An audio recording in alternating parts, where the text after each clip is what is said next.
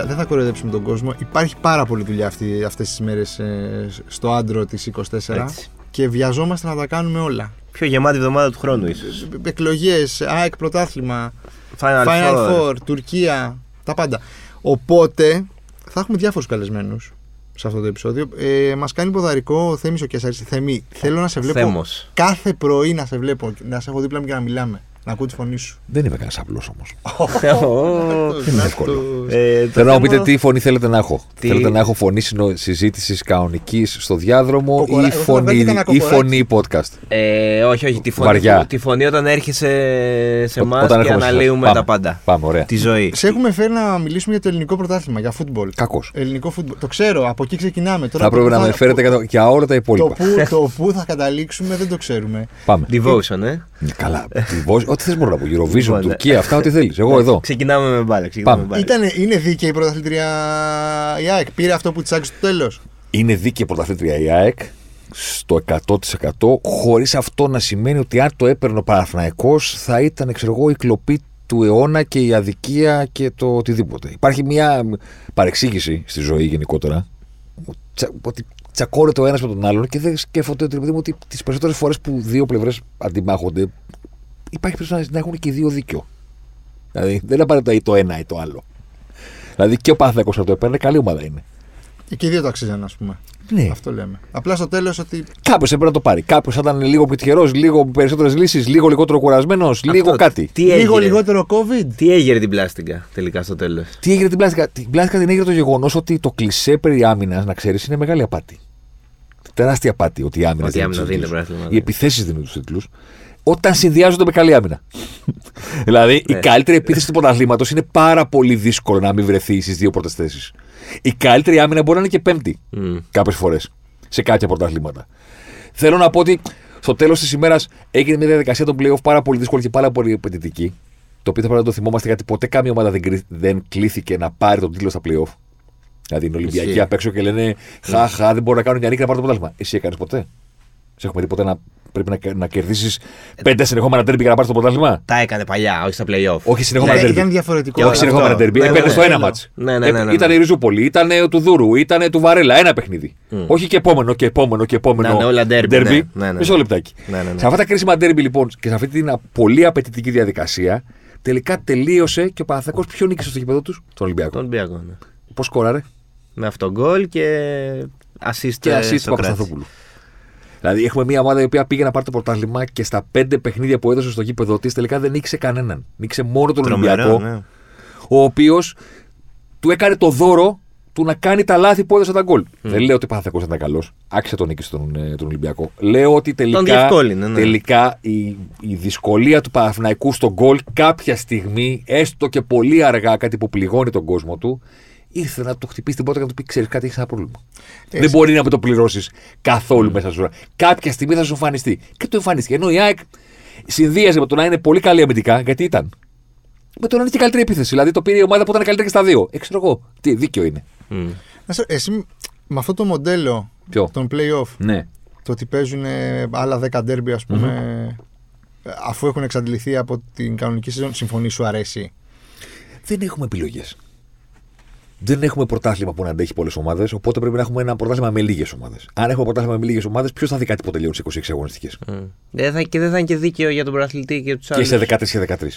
Οπότε βρέθηκε αυτή η φόρμουλα τουλάχιστον είναι χαμηλά το όριο των ε, ομάδων, να μην είναι 18 τώρα. Δεν αντέχουμε 18 ομάδες. Ούτε 16. Και αυτές που έχουμε τώρα πολλές είναι. Έχει υπάρξει πάντως πρωταθλητής με 26 αγωνιστικές. Ναι. Πριν. Οκ. Όχι, είχε νομίζω και πάλι playoffs, απλά δεν ήταν ο πρωταθλητής πρωταθλητής μέσα. Ναι. Οπότε- Πρωταθλητή ναι. υπήρξε δηλαδή. Οπότε ξέρεις, οπότε έπρεπε να, να γίνουν τα πλέον αναγκαστικά. Οπότε κάποια στιγμή λέμε: Οκ, δηλαδή τι νόημα έχει να βγαίνει κάποιος πρώτος σε 26 αγωνιστικές; Μμ. Οπότε είναι λίγο αναγκαστικό το μοντέλο. Δεν είναι αν μ' αρέσει ή, ή όχι. Αν οι ομάδες είναι κοντά, μας προσφέρει μια συναρπαστική διαδικασία του στυλ εδώ χαμός όλοι μέσα. Και με ένα παιχνίδι να έρθει ανάποδα, ε, αλλάζουν όλοι οι συσχετισμοί. Το καλό επίσης προσφέρει, επειδή στο ελληνικό πρωτάθλημα δεν μας αρέσει να προγραμματιζόμαστε, σου δίνει το δικαίωμα να είσαι χάλια μέχρι το, τα Χριστούγεννα και μετά να πει πάω για πρωτάθλημα. Το οποίο είναι πάρα πολύ ωραίο. Ναι. Παραλίγο να το κάνει ο Ολυμπιακός. Πιστεύεις ότι. Μα γι' αυτό είναι χρήσιμο. Για να παίρνει πολλές φωτογραφίε, αλλαγές προπονητών, χαμός να γίνεται. να μην υπάρχει καμία δικαίωση του προγραμματισμού, ρε παιδί μου. Ναι. Καταλαβέ. Πιστεύεις ότι αυτή την ε, αγωνιστική περίοδο είδαμε λίγο το μέλλον του ελληνικού ποδοσφαίρου, του πώς θα είναι; Ενώντας. από εδώ και στο εξής. Ότι θα Ότι δυναμώσει. η ΑΕΚ η ΑΕΚ θα είναι καλύτερη ομάδα στον κόσμο. Όχι, όχι, Α, όχι, όχι, τι; όχι, Ότι θα είναι ε, πιο ανταγωνιστικό από όσο είχαμε συνηθίσει τα προηγούμενα χρόνια. Ότι κάπως ψήθηκαν ας πούμε, και ο ΠΑΟΚ και ο Παναθηναϊκός που βρήκε δυναμική μέσα από το φετινό πρωτάθλημα. Ότι πλέον μπαίνουμε. Το Big Four, ας πούμε, θα κυνηγάει κάθε χρόνο με, μέσα στι Εντάξει, άκρες. το Γιατί πα- δεν το είχαμε. σε- Δηλαδή, Ναι. λέμε έχουμε τέσσερις ομάδες, αλλά δεν ήταν. Δεν ήταν τέσσερις Το ομάδες. παρελθόν μας έχει διδάξει ότι ποτέ δεν είναι και τέσσερις. Πάντα κάποιος υποχωρεί, πάντα κάποιος έχει τη δική του ισοστρέφεια και τα δικά του ζητήματα. Ειδικά όταν μιλάμε για ομάδες που έχουν περάσει πολύ μεγάλο διάστημα της ιστορίας τους ως κοιμόμενοι γίγαντες, για να το πω για αυτό το κλεισέ. Όπως π.χ. ο Ωραίο, Πάοκ. ωραίο. Όπως π.χ. ο Πάοκ. Η ΑΕΚ τώρα, ας πούμε, επέστρεψε στο γήπεδο της μετά από 20 χρόνια. Δηλαδή, 20 χρόνια τώρα μπορεί να ήταν πολλά πράγματα η ΑΕΚ. ΑΕΚ δεν ήταν. Και ξέρετε κάτι, οι, οι, οι ρεπόρτερ της έγραφαν αυτό δεν είναι ΑΕΚ κάθε φορά που η ΑΕΚ έχανε Μμ. ή υποβαζόταν. Και όταν νικούσε η ΑΕΚ δεν ήταν. Έχω μια ερώτηση πάνω Δηλαδή, σε και αυτό. όταν νικούσε η ΑΕΚ, ΑΕΚ δεν ήταν. Δεν έπαιζε την έδρα της, δεν έπαιζε ωραίο ποδόσφαιρο, έπαιζε και κλεφτοπόλεμο. Ε, Δεν ήταν ΑΕΚ. Ήταν κάτι άλλο. Που- Το οποίο επιζούσε μέχρι να έρθει η στιγμή που θα ξαναγίνει η ΑΕΚ. Ε, τώρα είναι ΑΕΚ. Ναι, δηλαδή και στο πρωτάθλημα του 18 δεν ήταν κυριαρχική. Ναι, ναι. 100%. 100%. Ούτε στο γήπεδο της έπαιζε, ούτε τίποτα. Έχω μια ερώτηση πάνω σε αυτό. Θέλω. Αν πιστεύεις ότι αν η ΑΕΚ έπαιζε στο ΑΚΑ φέτος, Ναι. θα το έπαιρνε το πρωτάθλημα; Έπαιξε δηλαδή τόσο ρόλο το. Πιστεύω θα το έπαιρνε. Θα το έπαιρνε. Πιστεύω θα το έπαιρνε. Πιστεύω ότι οι δείκτες της είναι εντυπωσιακοί. Το ποδόσφαιρο που έπαιξε είναι εντυπωσιακό. Ήταν η καλύτερη ομάδα στην επίθεση, η καλύτερη ομάδα στην άμυνα. Δηλαδή, και για να παρεξηγηθώ από τον κόσμο, δεν μιλάμε για τα γκολ που έβαλε, μιλάμε για την απειλή της. Μμ. Μην, μην μου στείλετε μηνύματα, τι λες, βράσχετε, όλοι άκουσε βάλει ένα γκολ παραπάνω. MVP ο Αλμέιδα που κατάφερε σε τόσο μικρό χρονικό διάστημα να φτιάξει αυτό το πράγμα. Πρώτη επίθεση, πρώτη άμυνα. Δηλαδή φαίνεται ότι ήταν μια ομάδα σαν να παίζανε μαζί τρία χρόνια, ξέρω εγώ. Ναι, είναι, θέλει με φοβερό skill set ικανοτήτων το να καταφέρεις ένα γκρουπ παιχτών να το κάνεις τόσο σύντομα να παίξεις αυτό που θέλεις. Επίσης, εγώ του βγάζω το καπέλο για το γεγονός ότι κατα- κατάφερε να έχει πάρα πολλούς παίκτες ενεργούς και να του δώσουν πράγματα από τους που πέρασαν μεγάλο διάστημα της σεζόν ως περιφερειακή. Δηλαδή, είναι πρωταγωνιστής ο Τσούμπερ, ο οποίος πέρασε το, το μεγάλο διάστημα της σεζόν ως περιφερειακός. Ο Μάνταλος είναι πρωταγωνιστής. Ο Άμραμπαρτ χτύπησε ο Ελίασον και βγήκε μπροστά. Στο παιχνίδι με τον Μπάουκ είχε βγει ο Γένσεν. Ναι, ε, ο, ο, ο Ρότα κάνει σεζόν καριέρας. Είναι το καλύτερο δεξιμπάκ που έχουμε αυτή τη στιγμή στη- σαν ελληνικό ποδόσφαιρο και στη θέση του υπήρχε. Ναι, Ναι, και και το το MVP. CDB. Ήρθε ας πούμε. μουντιαλικός, ας πούμε. Χατζησαφή MVP. Επίσης η ΑΕΚ δεν έπαιξε όλα τα παιχνίδια με, ρο- με βίντα ε, Μουκουντή. Έπαιξε αρκετά με Τζαβέλα, με το γλου που πέρυσι ήταν τώρα από ό,τι και Κοστέλο. Ήταν ε, χοντρός και λιγνός, δεν ήταν, ε, δεν ήταν ποδοσφαιριστές. ήταν δίδυμα, δίδυμο κωμικό, ας πούμε. Ήταν, ε, για, γιατί γέλας; Αυτό ήταν κωμικό δίδυμο. Δηλαδή γέλαγε όλη η χώρα σε κάθε μάτσα. Αυτά που κάνανε. Ο Μέτο και ο Τζαβέλα παίξανε. Και δεν ήταν κωμικοί, ίσα ίσα ήταν πάρα πολύ καλοί.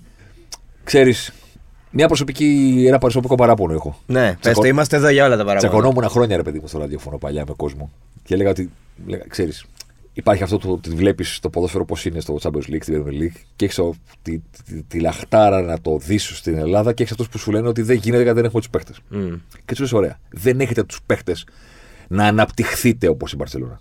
Ή να κρύψετε την μπάλα όπως η Manchester City. Γιατί δεν τρέχετε; δηλαδή το να πιέσετε, τι σας εμποδίζει, ρε παιδί μου; Δεν έχετε. Που, που για μένα είναι ψεύτικη δικαιολογία. Δηλαδή, αν κάποιος προπονητής ξέρει να διδάξει το να, επι- να επιτεθείς έτσι, θα το κάνει και ακόμα και αν οι παίκτες του δεν είναι πολύ καλοί. Ναι. Δεν θα κάνουν αυτό που κάνει η Μπαρσελόνα. Θα κάνουν κάτι πιο κάτω. Γιατί για πιο κάτω Ναι, είναι δεν έχουν τεχνική, οι ας αρετές τους. Αλλά η ομάδα θα μάθει να το κάνει. Είναι δικαιολογία το δεν έχουμε τους παίκτες. Είναι μια μεγάλη μπαρούφα. Ωραία. Γιατί δεν πιέζετε; Γιατί περπατάτε; Και ποια είναι η δικαιολογία σας; Και δεν έχετε αθλητές; Ε, μια ομάδα που πιέζει. Το έκανε ο Βαλβέρδε. Μμ. Πήρε τα σόβρακα σε όλη τη χώρα. Το επανέφερε ο Μαρτίνς. Πήρε τα σόβρακα επίσης σε όλη τη χώρα. Μέχρι που πρόπερση ο Ολυμπιακός διαλύθηκε. Γιατί όλοι ήταν πορεία του. Τι έπαθε ο Ολυμπιακός Μαρτίνς, τι έπαθε ο Ολυμπιακός Μαρτίνς. Τίποτα δεν έπαθε. Μεγάλος. Σταμάτησε να μπορεί να τρέχει. Μεγάλος. Έκανε την πιο μεγάλη σεζόν στην ιστορία του ελληνικού ποδοσφαίρου και μετά ακολούθησε η πιο συμπιεσμένη σεζόν στην ιστορία του ελληνικού ποδοσφαίρου. Πεθάνανε. Και είπε ο Μαρτίνς πώς θα πάρω το πρωτάθλημα να περπατάμε; Εγώ τον χειροκρότησα. Δεν Το, το το πήρε μια χρονιά Ε, περπατώντας πάντως. Εγώ το, στο τελευταίο του τον χειροκρότησα. Γιατί ο κόσμος τον έβριζε και έλεγα δεν είναι εικόνα αυτή και έλεγα παιδιά είναι, είναι ά- άθλος ότι παίρνει το πρωτάθλημα με μια ομάδα η οποία περπατάει. Πρέπει να του βγάλουμε το καπέλο που βρήκε τον τρόπο να το πάρει παρότι δεν μπορεί να κάνει τίποτα από αυτό που έκανε.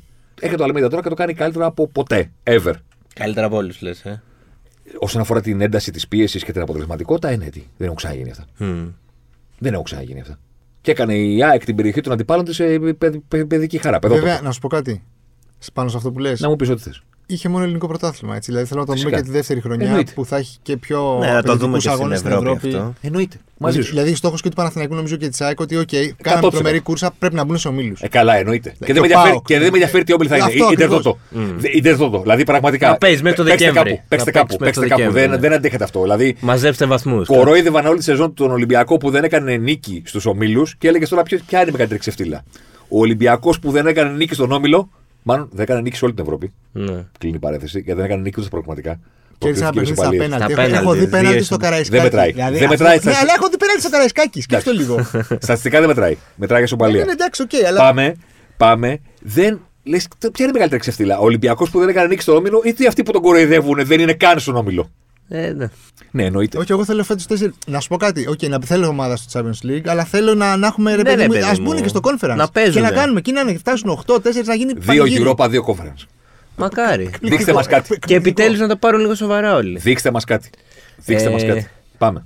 Εγώ ε, τώρα βγάλω λίγο προσωπικό καημό. Ναι, ναι, θέλω. Που Ήταν πιο κουραστική χρονιά για μένα με τον Ολυμπιακό, με τις μεταγραφές, με τις αλλαγές με το ένα. Κακός. Θέλω να μου πεις, ναι. Το θα- DNA του Ολυμπιακού είναι μεταγραφές Εντάξει. και παιχταράδες. Κατά δεκαετία. Εντάξει, παραέγινε φέτος. Μεταγραφές, αλλαγές προπονητών. Θέλω να μου πεις Και τεχνικού διευθυντή. τεχνικού τώρα. διευθυντή. Υπάρχει Τι αγωνία. θεωρείς πιο σημαντικό να γίνει αυτή τη στιγμή στον Ολυμπιακό; Να έρθει ένας τρομερός τεχνικός διευθυντής, να έρθει ένας προπονηταράς ή να έρθουν πέντε παιχταράδες; Δεν σου λέω και τα τρία μαζί, γιατί σπάνια γίνονται και τα τρία μαζί. Τι λείπει αυτή τη στιγμή τον Ολυμπιακός για να ξαναγίνει; Καλά, δεν λείπουν πολλά. Ναι, οκ. Δηλαδή, δύο στόπερ να είχε, θα έπαιρνε πάρει το πρωτάθλημα και φέτος. Ναι, εντάξει. το- Ένα το κρατούμενο. Ή, ή ένα στόπερ να είχε. ναι, ναι, ναι. Μπορεί. Ένα Μέλμπεργκ, έναν κάτι. Να πάρει το πρωτάθλημα και φέτος. Ναι. Το θέμα είναι που βάζει τον πύχη. Το Γιατί πι- το να παίρνεις το πρωτάθλημα, μισό λεπτό και το να παίρνεις το- αν έπαιρνε- αν ο φετινός Ολυμπιακός έπαιρνε το πρωτάθλημα και Ναι. φέτος. Είναι πετυχία να ξοδέψεις όλα αυτά τα λεφτά. Για μένα σε καμία περίπτωση. Και με αυτή, Καταλαβαίνετε. τη- και με Δεν αυτή ξέρω την κατά- εικόνα γιατί κατανοητό. κιόλας. Δηλαδή πρέπει να, να λέμε και ποιοι είναι οι στόχοι. Μμ. Αν ο στόχο είναι το πρωτάθλημα, τότε γιατί ήρθε. Γιατί ήρθε ο Χάβη Ροντίγκε, γιατί ήρθε ο Μαρσέλο, γιατί άλλαξες 12 ποδοσφαιριστές πίσω από το επιθετικό. Για ποιο λόγο; Γιατί ποιος είναι ο λόγος να υπάρχουν Ντελαφουέντες, Κερνάγκελ, Μπιέλ, Μπάουλερ, Μασούρας, Φορτούνης, Κανός, Γκάρι. Ροτ... Ξεχ... Ποιον ξεχνάω; Το Το- Βρουσάι, λόγο; Το Βρουσάι. Τον καινούργιο- Βρουσάι, μπράβο. Το Βρουσάι και τον άλλο που πήραμε τώρα. Τον, ε, Κανός, τον Το είπα. μπουτίκι. Το μπουτίκι, ναι. Ναι. Κάποιος ξεχνάω, βλέπεις. Όλοι αυτοί Δηλαδή είναι θέλω να πω, καθράγια. δεν υπάρχει. λο- Αν, αν μαζεύεις όλους αυτούς, κάτι μεγαλύτερο θες να κάνεις. Αν δεν θες να κάνεις με μεγαλύτερο, τότε τι κάνεις. Δηλαδή για ποιο λόγο το κάνεις όλο αυτό. Ομάδα NFL, μήπως. Κάτι είναι. Το βασικότερο είναι να υπάρχει μια λογική σε αυτό.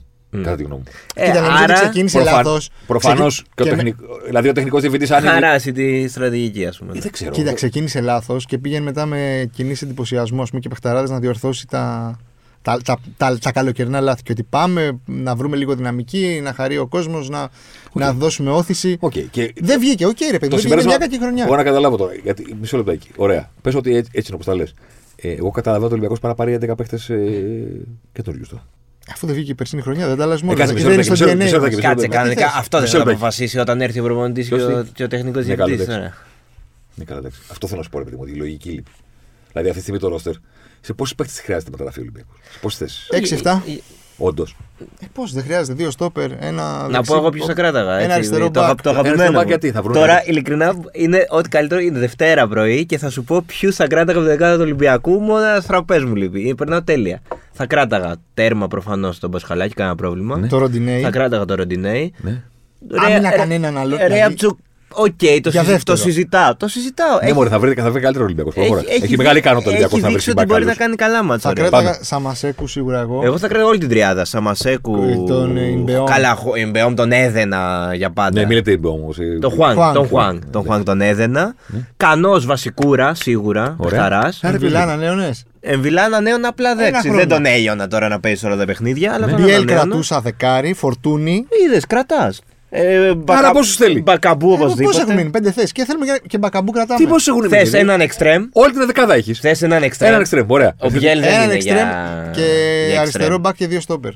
Τέσσερις παίχτες. Μια χαρά. Πέντε σου. είπα, Ορίστε. Α, Θα κάνει αυτό. Θα κάνει αυτό. Θα κάνει, κάνει ό,τι, αυτό. θα κάνει ό,τι θέλει. Α, μπράβο. Θα κάνει ό,τι θέλει. Να το πούμε λοιπόν πιο καθαρά. Πάμε. Αυτό. Ωραία, σε ευχαριστούμε. Για να έρθουν και οι επόμενοι. Ήσουν Τι αυτό ήταν. Ε, αφού είναι πολυθεματικό το σημερινό, δεν είναι. Και τι θα α, δεν ξέρουν οι άλλοι. Θα σας πω εγώ, ρε.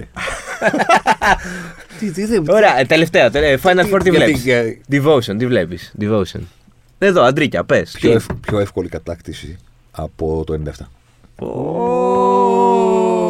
Ωραία. Τέλεια. Ε, Ευχαριστούμε. Είδες που είχα, είχα να δώσω ποιότητα. Ε, Προφανώς, κανείς δεν το αμφισβήτησε. Θα τα ξαναπούμε Ευχαριστούμε πριν, πάρα πολύ. πριν το Champions League. Θα δούμε. Δεν φεύγω τώρα, θέλω να κάτσω κι άλλο. Ωραία. Κάτσε, θα έρχεται και Βλαχόπουλος. Και... Ο, δεν έχετε Βλαχόπουλος. Περίμενε, μη στέλνεις μήνυμα. Περίμενε. Πιο εύκολη κατάσταση από το 97. Πρώτον. Δεύτερον, ε, για Eurovision έχω να πω. Έχω να πω για Eurovision. Γιατί, για το τεσάρι ή για το, για το Επι- τεσάρι ε- gate; Επιτέλους, ε, επιτέλους να σπάσει αυτή η συμμαχία. Να σπάσει αυτή η συμμαχία. Ναι, απλά έσπασε χρονιά που οι Κύπροι οι κακομοίριδε είχαν καλό τραγούδι. Εκεί πρέπει να σπάσει. Εκεί, πρέπει, εκεί, εκεί είναι η σωστή προδοσία. Εκεί είναι η σωστή προδοσία. Να τους πεις λοιπόν, να σου κάτι. Δεν χρειάζεται, δεν μας Μέχρι- χρειάζεται. Μέχρι εδώ ήταν. Ναι. Μέχρι εδώ ήταν. Μέχρι εδώ ήταν. Τίποτα. Και τελευταίο που ήθελα να πω. Ε, πιο βαρετό θέμα στον κόσμο, ρε φίλε.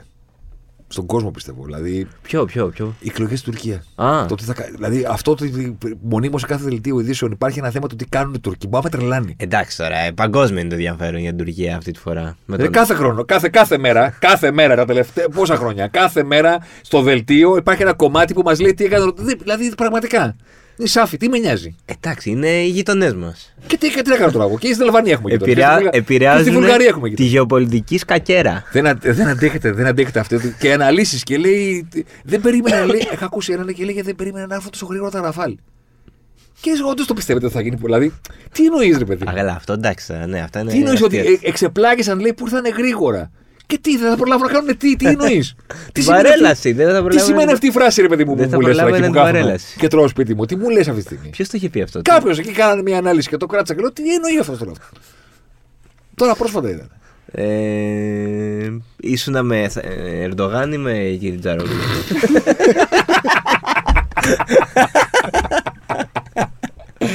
καλό. Ήταν καλό. Ήταν καλό. ε, λοιπόν, δεν φεύγει ο θέμα, όπως καταλάβατε. Οπότε. Ε, Θα κάτσω μέχρι να έρθει ο επόμενο. Πες ε, και- είδες καμιά ταινία, κάτι στο Σαββατοκύριακο; Όχι, όχι, πολλή δουλειά. Πολύ ματσούκι. Ε, δεν βλέπω, τα έχω κόψει όλα και σειρές και αυτές τις θεωρίες. Δεν ε, μπαγούρθω τίποτα.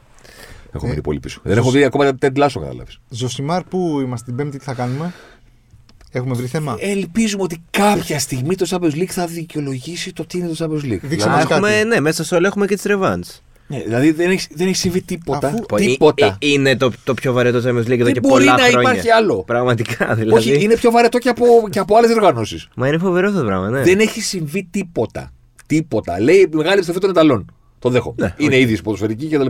Ναι, Ποια- είναι και στις άλλες ποια είναι η στιγμή; Και, και στο Europa και στο Conference. η, στιγμή ποια είναι; η στιγμή ποια είναι; Δεν είναι αμορτωμένη. ναι, ναι. Ποια είναι η μεγάλη στιγμή που είπαμε Μάμα μία. Η τεσσάρα της Μίλαν στην Νάπολη. Δεν υπάρχει μεγάλη στιγμή. Όχι. Το καταλαβαίνω αυτό που λες. Δεν Δεν, υπάρχει. υπάρχει highlight, αλλά εντάξει, δείχνουν και αυτοί κάτι τα παιδιά. Δεν Ανεβαίνουν. υπάρχει. Δεν υπάρχει. Λέει η κούρσα του Λεάου μου. Να σου πέρνας. πω κάτι, Μα ξέρεις είχαν κάτι; την πρόκριση ήδη οι άλλοι. Ξέρεις τι, εμένα, εγώ τότε, στεναχωρήθηκα ναι. λίγο. Επειδή είμαι και Μίλαν από το 1994. Ναι. Ήσουν μέσα.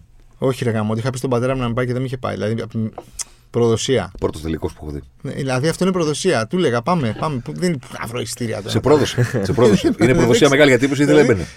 Αλήθεια δεν- ήταν. δεν ναι. πήγαμε- Ε, Καλά μετά. πλάκα. Δεν Και έχει με- ακούσει το σημάρι που πήγαμε ευθεία. και Α, πήγαμε ναι, ευθεία. ναι, και ναι, μετά ναι, με, ναι, ήμουνα ναι, και ναι. 10 χρονών και λέει που να πάω τώρα και τέτοια και με πήγε μετά το Ήρθε. 90 και με Ήρθε πήγε ο το Βλαχόπουλος. 97. Σκάτσα βάρδια. Ε, τρομε... ε, τέτοια αλλαγή. Σκάτσα βάρδια. Σκητάλη. Δεν ήθελα να μείνετε μόνοι σας, μωρέ. Να το. Ε, ευχαριστούμε πάρα πολύ, Θέμο. Ευχαριστούμε πάρα πολύ. Αδειάζει μία καρέκλα, φεύγει ο Γκάλης, έρχεται ο Γιαννάκης. Καταπληκτικός. Και ετοιμαζόμουν Ναι, να πάω να ναι. κάνω συνέντευξη στο Σλούκα. Ω. Οπότε τώρα προλαβαίνω να σου πούμε και καμιά ερώτηση να του κάνεις. Και πείτε. Ε, αλαζονία; Ο Σλούκα σίγουρα δεν είναι αλαζόνας. γιατί. Ούτε ο Ολυμπιακός νομίζω είναι αλαζόνας. Ναι, δεν είναι. Γιατί ο Σλούκα έχει περάσει πολλά στη ζωή του και στην καριέρα του και είναι από τους παίχτες που ρίσκαναν πολλά. Δηλαδή να φύγουν από ένα προστατευμένο περιβάλλον γιατί ήταν Ολυμπιακός ένα προστατευμένο Μμμ. περιβάλλον για αυτόν και για την καριέρα του και να ταξιδέψει Κωνσταντινούπολη να μου πείτε πού θα πάει, πού πήγε. Δεν είναι έτσι. Πήγε ένα προπονητή που δεν τον ήξερε, σε έναν οργανισμό που δεν τον ήξερε τότε και γενικότερα πήρε μια μεταγραφή που συζητήθηκε πάρα πολύ. Θυμάστε τι είχε γίνει, Εννοείται. Υπήρχε και η ψυχρασία που λέγανε στις παλιές ελληνικές ταινίες στην αρχή με τον Ολυμπιακό. Όλα φτιάξανε μετά όμως. Ε, από δοκιμασίε στο σεφ έχεις ζήσει ο Λούκας. Και μετά έγινε ο απόλυτος leader. Που και η επιστροφή του στον Ολυμπιακό ήταν ρίσκο. Ήταν ρίσκο, αλλά εντάξει, ήρθε πιο έτοιμος. Και ήρθε και πνευματικά πιο έτοιμος. Όχι, ο, ο Κώστας έτοιμος ήταν. Ο Ολυμπιακός δεν ήταν. Α, έτοιμος. για τον Ολυμπιακό. Ναι. εντάξει. Σωστό.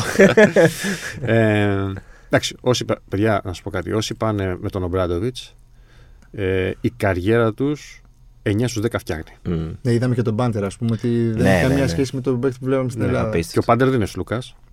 Δηλαδή το ταλέντο του Σλούκα σε σχέση με τον Πάντερ. Βέβαια άλλοι, άλλα χαρακτηριστικά Mm. εντελώς. Δεν είναι οι ίδιοι παίχτε. Λες και βλέπεις τον Ντουράντ στην Ευρωλίγα. Μπράβο, πάντως, ναι. αυτή τη Είναι σειρά κάτι, με τη- κάτι Ναι. διαφορετικό. Τους φτιάχνει. Τους φτιάχνει γιατί ξέρει τους ρόλους τους, ξέρει να τους πνευματικά να τους αναδεικνύει. Είναι ένας προπονητής πάρα πολύ ε, ικανός για να κάνει grow up σε παίκτες σαν τον Πάντερ, σαν τον Σλούκα, σαν και αυτούς. Ο δεύτερος καλύτερος προπονητής στη φετινής σεζόν. Ναι, Και εγώ αυτή εκεί θα πήγαινα. Ναι, κοίταξε. μόνο και μόνο ότι Μπαρτζόκας και ο Μπράντοβιτ έχουν από τρεις τίτλους. Φοβερό. Ε, καταλαβαίνετε τώρα πόσο μεγάλη τιμή είναι για μας, ανεξάρτητα αν είσαι Ολυμπιακός, Παναθυναϊκό, ΑΕΚ, ΠΑΟΚ, οτιδήποτε Ηρακλή, Άρης. Εντάξει, ο Μπαρτζόκας, ξέρετε τώρα, είναι Έλληνας. άμα ήταν Σέρβος ή άμα ήταν τι να πω, Αμερικανός, θα ναι, ήταν ναι. αυτή τη στιγμή θα λέγαμε για ένα θρύλο. Ένα θρύλος είναι. Έχει πάρει τρία MVP, ας τα πούμε έτσι, Ναι, του ναι. καλύτερου προπονητή της χρονιάς. Δεν γίνεται αυτό. Είναι συγκλονιστικό. Και όχι αυτό μόνο. Back to back. Ναι, back Ναι. to back. Και, Και, πέρσι. Και, και παίζει παίζει με τη και- Λοκομοτίβ ήταν το πρώτο, νομίζω. Ναι, Ναι, ναι. ναι. Που εκεί έπαιξε μπασκετάρα, παιδιά, γιατί δεν είχε και τους παίχτε. Μπασκετάρα. Δηλαδή αυτό το. ε, Ξέρετε, μια έκφραση που λένε τώρα πάρα πολλοί speaker, και εμείς το λέμε. Το spacing. Μμ. Το spacing, ε, έτσι όπως το έπαιζε ο Μπαρτζόκας τότε, ήταν η απαρχή για να αλλάξεις λίγο, λίγο το μπάσκετ και να μην βλέπουμε αυτό το σκληρό πρόσωπο του pick and roll που λέγαμε συνέχεια pick and roll, pick and roll, pick and roll, pick and roll. Ενώ και τώρα παίζουν οι ομάδες pick and roll προφανώς. Αλλά τότε, ε, αν έβγαινες έστω και λίγο από το πλαίσιο του pick and roll, οι προπονητές του λεγόντουσαν. Μμ. Ο Μπαρτζόκας άρχισε να, βάλει, να βάζει στο στοιχείο του παιχνιδιού του στην Ευρωλίκα και το spacing, το ένα εναντίον ενός, τη συνεργασία τριαριών και τεσσαριών. Που αν θυμάστε τότε, μπορεί να συνεργαστεί το τριάρι με το τεσσάρι. Δύσκολο. Έβαλε όλα αυτά τα στοιχεία μέσα στο παιχνίδι του και την ίδια στιγμή, αν αναφερθούμε στο σημερινό πρόσωπο του Μπαρτζόκα, ο Μπαρτζόκας για μένα είναι ο πιο σύγχρονος και έμπειρος προπονητής μαζί. Ούτε ο Μπράντοβιτς το έχει αυτό Mm. αυτή τη στιγμή. Γιατί ο Μπράντοβιτς εντάξει έχει μεγαλώσει λίγο, έχουν φύγει τα χρόνια, προφανώς είναι πιο έμπειρος και ίσως και στο coaching, άντε να πούμε ότι είναι ισοδύναμη, εισάξει. Αλλά αυτό που έχει φτιάξει τώρα ο Μπαρτζόκα να είναι από τη μία να έχει φοβερές εικόνες στην Ευρωλίκα και από την άλλη όμως πλευρά να είναι τόσο σύγχρονος προπονητής και να αλλάζει το παιχνίδι. Γιατί δεν είναι εύκολο να αλλάξει το παιχνίδι για πεις αλλάζω το παιχνίδι από τη μία χρονιά σ- στην άλλη. Δηλαδή, θυμάμαι πριν δύο χρόνια που λέγανε Ο Ολυμπιακός θα παίξει με περισσότερες επιθέσεις. Ε, αυτό τώρα ήταν, με συγχωρείτε την έκφραση, ήταν ανόητο. Τι θα, τι, τι θα, θα, θα τρέξει ο Ολυμπιακός; Μα είναι η φύση του αθλήματος να τρέχει. Μμ. Ε, αλλά υπάρχουν πολύ μικρά κομμάτια του Μπαρτζόκα που τον κάνουν κορυφαίο προπονητή και όταν σε αποδέχονται και όλοι στην Ευρώπη είναι ακόμη καλύτερο. Ε, Πώς το, πώς- θα είναι το καλύτερο Final Four που έχουμε δει τα τελευταία χρόνια αυτό; Από άποψη. Κοίτα, εμένα μου αρέσει το ότι έχουμε ρε παιδί μου. Έχουμε τη Μονακό. Το ότι κάπως κάτι καινούριο. Ένα καινούριο. Ναι, γιατί το άλλο ζευγάρι Φεύγει είναι το παραδοσιακό. ολόιδιο με πέρσι. Ναι. Όχι, θέλω να σου πω αυτό που λέμε στο γραφείο. Είδα το παιχνίδι, το πέμπτο παιχνίδι Μονακό ε, Μακαμπή, Μμ. που σας έλεγα πάνω στην δασοσύνταξη. Δεν κάνω. Εντάξει, εσύ Κωνσταντίνο, με ξέρεις περισσότερα χρόνια. Δεν κάνω ποτέ, ποτέ προβλέψεις. Ποτέ. Αλλά έτσι όπως είδα αυτό το πέμπτο παιχνίδι και βγάζοντας το παιχνίδι Μπαρσελόνα Ζαλγκύρη στη σειρά αυτή έξω Μμ. και συγκρίνοντας τις άλλες σειρές, θεωρώ ότι η σειρά Μονακό Μακαμπή ήταν μια σειρά πολύ κατώτερη από τις άλλες δύο. Αν έπαιζε ο Ολυμπιακός την Παρασκευή με τη Μακαμπή, θα σας έλεγα παιδιά, ευχαριστώ πάρα πολύ, δεν βγαίνω στο podcast, θα τα πούμε μετά όταν θα περάσει ο Ολυμπιακός στο τελικό. Αυτό ήταν. Μμ. Δεν είμαι πάρα πολύ μακριά και από τη Μονακό. Η Μονακό είναι μια πάρα πολύ καλή ομάδα. Ο Μπράντοβιτς είναι ένας πάρα πολύ καλός προπονητής. Θεωρώ όμως δεν έχει τη σκληράδα. Δεν έχει την ποιότητα των παιχτών. Προφανώς δεν έχει την εμπειρία Μμ. του Ολυμπιακού. Και εντάξει, προφανώς είμαστε Έλληνες, θέλουμε να περάσει η ελληνική ομάδα, ανεξαρτήτως ομάδας που υποστηρίζουμε. Αλλά δεν νομίζω ότι αυτή η Μονακό μπορεί να χτυπήσει τον Ολυμπιακό σε ένα παιχνίδι και μάλιστα σε Final Four. Γιατί το λέω αυτό, Γιατί πολλοί λένε ότι στον Ολυμπιακό δεν ταιριάζει η Μονακό και ότι έχει χάσει και ότι την Ναι. έχει χτυπήσει και, και, και, και, και. Ναι, α- α- αυτό είναι fact. Προφανώς. Λέω αυτό που είδα. Λέω ότι είδα μια ομάδα όλη τη χρονιά να παίζει διαστημικό μπάσκετ, να έχει φοβερή συνέπεια, να έχει ρόλους. Και βλέπω μια ομάδα πάρα πολύ καλή όπως είναι η Μονακό. Θεωρώ όμως ότι απέναντι σε αυτόν τον Ολυμπιακό δεν έχει τύχει στον ημιτελικό. Προφανώς, αν παίξει ο Ολυμπιακός με την Μπαρσελόνα και τη Ρεάλ στον τελικό, είναι ένα άλλο παιχνίδι. Προτιμάει κάποια, λες, από τις δύο; Όχι. Επίσης παίζει Όχι. ρόλο το ότι τους έχει κερδίσει. Και τους Όχι. Ισπανούς. Κα, κανένα ρόλο. Όχι. Τίποτα. Όπως και η Μονακό που τον Όπως- έχει κερδίσει ο Ολυμπιακός. Νομίζω δεν παίζει ρόλο. Ένα είναι άλλα μάτια. Ε, είναι εντελώς άλλα μάτς. Θεωρώ ότι ο Ολυμπιακός έχει ένα πλεονέκτημα τεράστιο. Μπορεί να ακουστεί οξύμορο, αλλά είναι. Αρκετοί από τους παίκτες πάνε να παίξουν δεύτερο Final Four, δεύτερο ημιτελικό. Αν ρωτήσετε το Βεζέκο, ας πούμε, και το Μακίσικ και τους πείτε, παιδιά, τι έγινε πέρσι, θα, θα σας απαντήσουν και οι δύο. Δεν το λέω εγώ, το λένε οι ίδιοι. Γιατί τους έχουμε ρωτήσει, τους έχουμε μιλήσει. Ότι είναι σαν να μην πέρασαν. Είναι σαν να μην έχουν παίξει. Μμ.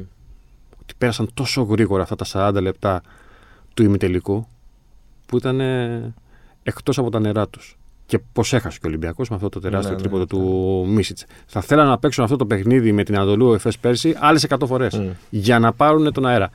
Και τον έχουν πάρει τώρα, έχουν δει τη γεύση. Ε, είσαστε, είσαστε μια γενιά πιο κάτω από μένα, αλλά το ίδιο κάθε χρονιά πάθανε και ο Άρης Μμ. που αν και απέκτησε την εμπειρία ε, το Final Four δεν μπορούσε με τίποτα να ξεκολλήσει αυτό το πράγμα. Ο Ολυμπιακός έχει δύο παίχτες όπως είναι ο Βεζέγκοφ και ο Μακίση που μπορούν να κάνουν τη διαφορά. Γιατί, δεν λέω για τους υπόλοιπους γιατί άλλοι έχουν παίξει αρκετές Ναι, φορές. Σλούκα Παπα-Νικολάου το Ναι. έχουν φάει με το κουτάλι. Ε, αυτό είναι ένα πάρα πολύ μεγάλο πλεονέκτημα σε σχέση με την ε, Μονακό. Ε, Και για να σα πω ότι δεν κάνω προβλέψεις. Προφανώς μπορεί να η Μονακό να κάνει το καλύτερο της παιχνίδι, να βάλει ο Τζέιμ 35 πόντους και να Ναι. αποκριθεί.